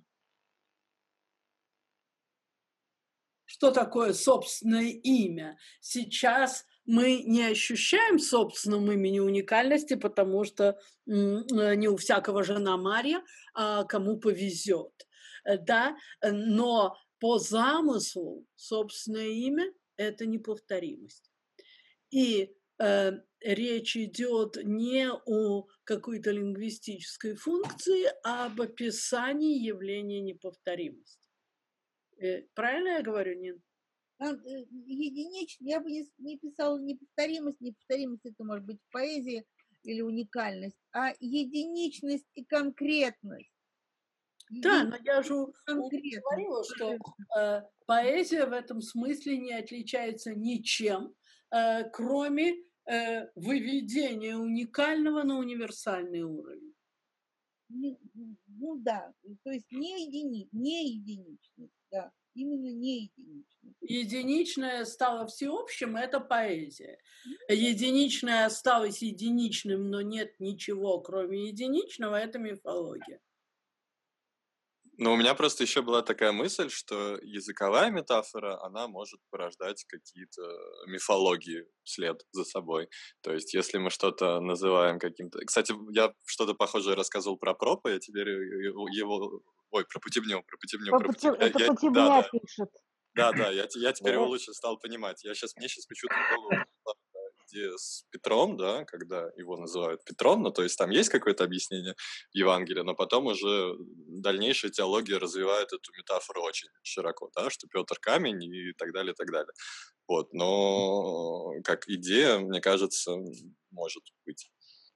Языковые, языковые подсказки для э, чего хотите, да, для сюжета, для образа, для рассказа, собственно, э, имя в мифе, э, ну, есть такое представление, что в имени свернут сюжет, и когда сюжет представляет собой, фу, господи, когда имя представляет собой синтагму, да, вот я, ну вот вас не было, Альберт, я, я делала доклад давно про Евребата и Уругаю, широко шагающий.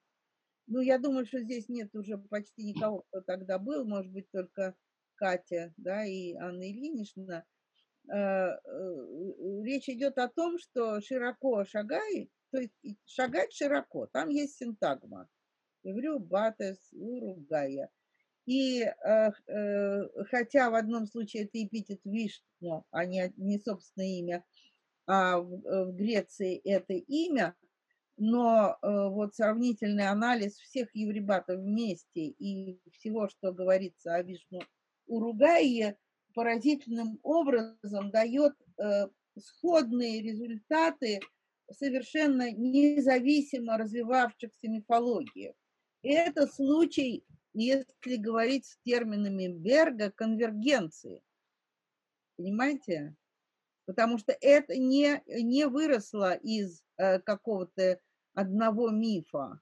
Э, э, это в Греции это много рассказов, но только везде евребаты, которые отдельно рассказывают, так сказать, о белом евребате, отдельно о черном евребате, а у индусов это один и тот же Вишну, который из, там и злой карлик, и помощник Индры, и весь мир, который он Э, создает пространство.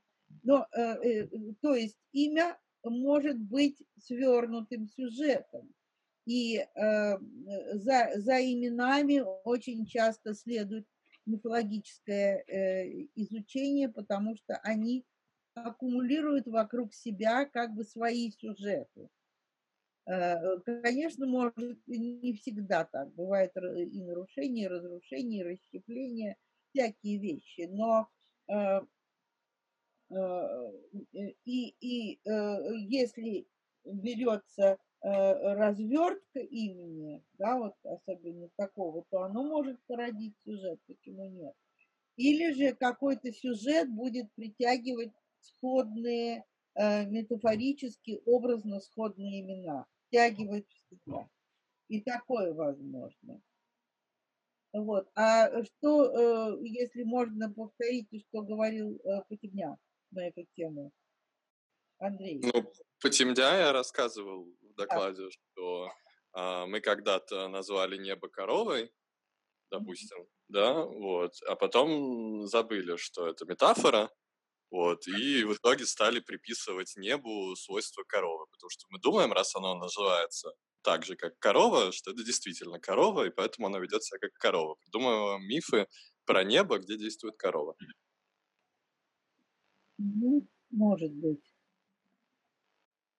А по поводу свернутых сюжетов в именах в Египте этого, опять же, очень много. Вот, когда у нас есть какой-нибудь персонаж по имени Хор без глаз на челе его, нас это сразу отсылает к определенному мифологическому сюжету. Ну, отсылает это другое дело. Отсылает его так назвали по этому сюжету. Но мы на самом деле никогда не знаем, реальности ли это отсылает, ну, или да. это потом создается сюжет по этому. Потому что во многих случаях, я не знаю, что думают по этому поводу египтологи здесь собравшиеся, но мне представляется, что во многих случаях э, нет никакого мифа, но появляется имя. И оно иногда может так прекрасно себе существовать, а иногда и может вызывать возникновение мифа. То есть все варианты отношений возможны. Да? Эм, когда мы видим что-нибудь майяское, э, э, вроде э,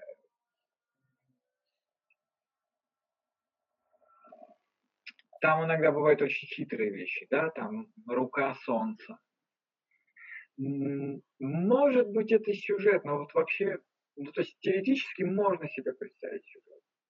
Я как раз за то, что там э, рассказы за этим не стоит, с моей точки зрения, учитывая то, что в тексте пирамид появляется, но это определенная ситуация, как, ну, определенное состояние божества, да, э, важно именно то, что это, допустим, ну, он, кстати, изначально появляется как хор с глазами, то есть э, есть просто несколько персонажей, понятно, что хор там, он есть без глаз, есть с глазами, есть какой-то момент, когда ему глаз возвращают, то есть, судя по персонажам, такие взаимодействия есть, но то, что там это такая история, как рассказана там Плутархом или где-нибудь в, в книге мертвых расписывается, как там э, Хору выбил глаз кабан, там, а это оказался сетка, все такое. Ну, то есть на тот момент, мне кажется, это не обязательно. Просто есть конфигурация, которая развертывается в любое количество историй. Какое там кто хочет рассказать, такое есть. Но не то, что это какой-то миф, который пересказывают постоянно в одной и той же форме. Э, ну, то есть в этом смысле это не то, что сконденсировали большую историю в имя, а это, ну, как вот из серии персонаж э, ведет себя так, как его зовут, то есть как, э, то, что это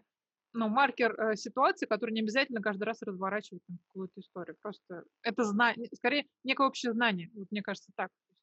Ну да, это нас отсылает скорее не к сюжету, а к определенному моменту сюжета. Ну, это ритуально. Это хор уже там ослепленный сетом.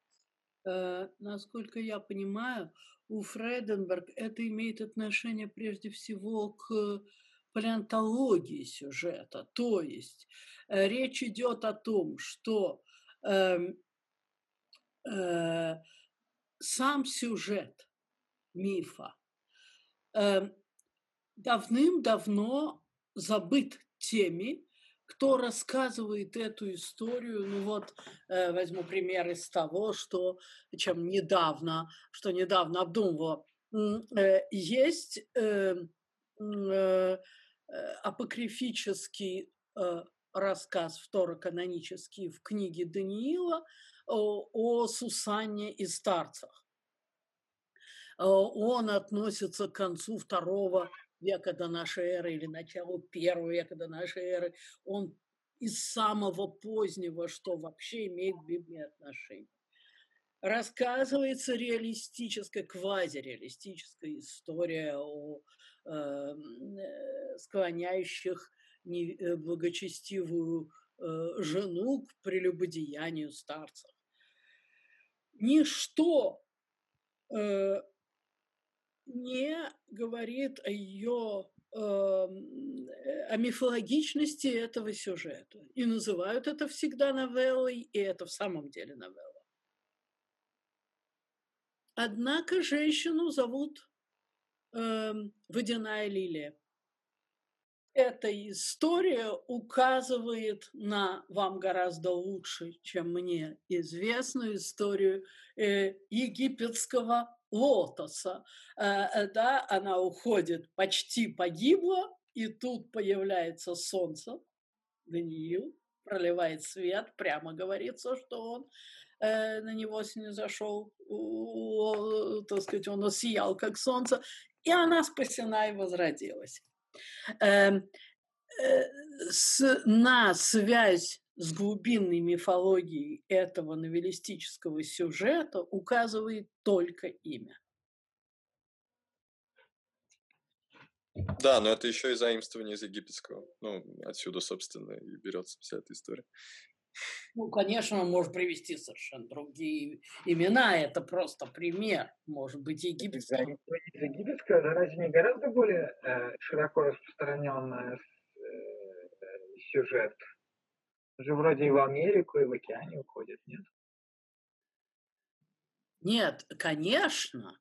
Э, но, э, как сказать, на связь э, эм, сюжета невинно обвиненный и которую спасает какой-то не силой, да, а какое-то освещение ситуации, указывает именно это имя.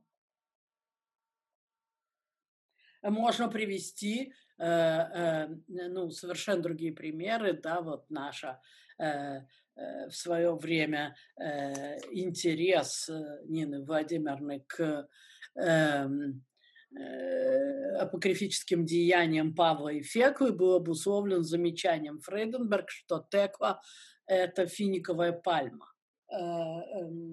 Э, и там мифология, связанная с э, финиковой пальмой. Хотя понятно, что первомученица Фёкла персонаж в некотором смысле исторический, звали ее так. Но история, которая о ней рассказывается, в каких-то таких очень крупных блоках связана с тем, как ее звали. Ну, кстати, это просто мы уже от этого отошли, Альберт. Я э, хочу сказать, что история Евребата и Уругаи э, не, не могла быть, э, как это сказать, иначе нельзя объяснить, как э, развитием из имени, из осмысления имени. Тем более, что это параллельные э, в независимых традициях истории. Вот. Вообще я не знаю таких конвергенций еще. Э, случаев конвергенции не знаю. Обычно всегда изучают как о некое единое где-то на каком-то проуровне э, божество или мифологический персонаж. Э, вот они, мы, мы, мы видим Уранос там и Варуна, и вот они связаны, и вот они оба небо, но, значит, вот так-то и так-то они выглядят. А чтобы происходила конвергенция, ну вот я не знаю больше, кроме этого случая. Хотя было бы интересно посмотреть, возможно ли такое. Тут просто, мне кажется, вот в Евребатах там, кроме осмысления имени, характерный момент, то, что это имя прикладывается к карликам. То есть здесь все-таки заложена вот какая-то игра между образом и именем, э, которая дает предсказуемые итоги, что называется. То есть это, за этим все-таки может стать какой-то общий фон Складывается. Взяли и приложили, понимаете, и получился сюжет. Э, э, оно, там на нем не написано, что оно должно быть у карликов, понимаете, какая штука. Другие-то евребатов там в, в реальной энциклопедии 11 штук, по-моему. И другие евребаты, олимпионики, победители в беге, они никакие не карлики. А именно общая картина складывается из э, целого, из целой картины всех, всех евребатов вместе взятых. Ну, просто получается, что если, ну, вот то, что, о чем Андрей вспомнил, э, про, скажем, имена, которые маркируют какое-то, ну, скорее мифологическое знание, не обязательно именно миф рассказанный, но некое представление, да, которое у нас есть. Хотя таких имен, скажем, в Египте э, меньше, чем тех, которые вообще невозможно ну, прочитать, о чем они. То есть они очень любили таким образом сочинять имена, а, типа хор без глаз на его челе. Но вот это мы можем понять, а куча других э, мы понять не можем. А, вот. Э, но если они все-таки действительно указывают на какое-то знание традиции, которое нам просто сложно расшифровать, что вот это ну, чередование, мне кажется, как раз логично, что ну, имя закрепляется, но потом оно всплывает все-таки, как, ну, примерно как вот палеонтология сюжета, что ли, да, что это проявление того, что мы просто не знали раньше. Может быть. Э, то есть имя сохраняется и обрастает своим сюжетом заново. Да. Ну, да. да. да. Это может быть вполне. Хорошо. Ну что, спасибо всем. Спасибо. Вот я не всем ответила на вопросы, извините, как смогла. Спасибо, спасибо большое. Спасибо. спасибо огромное.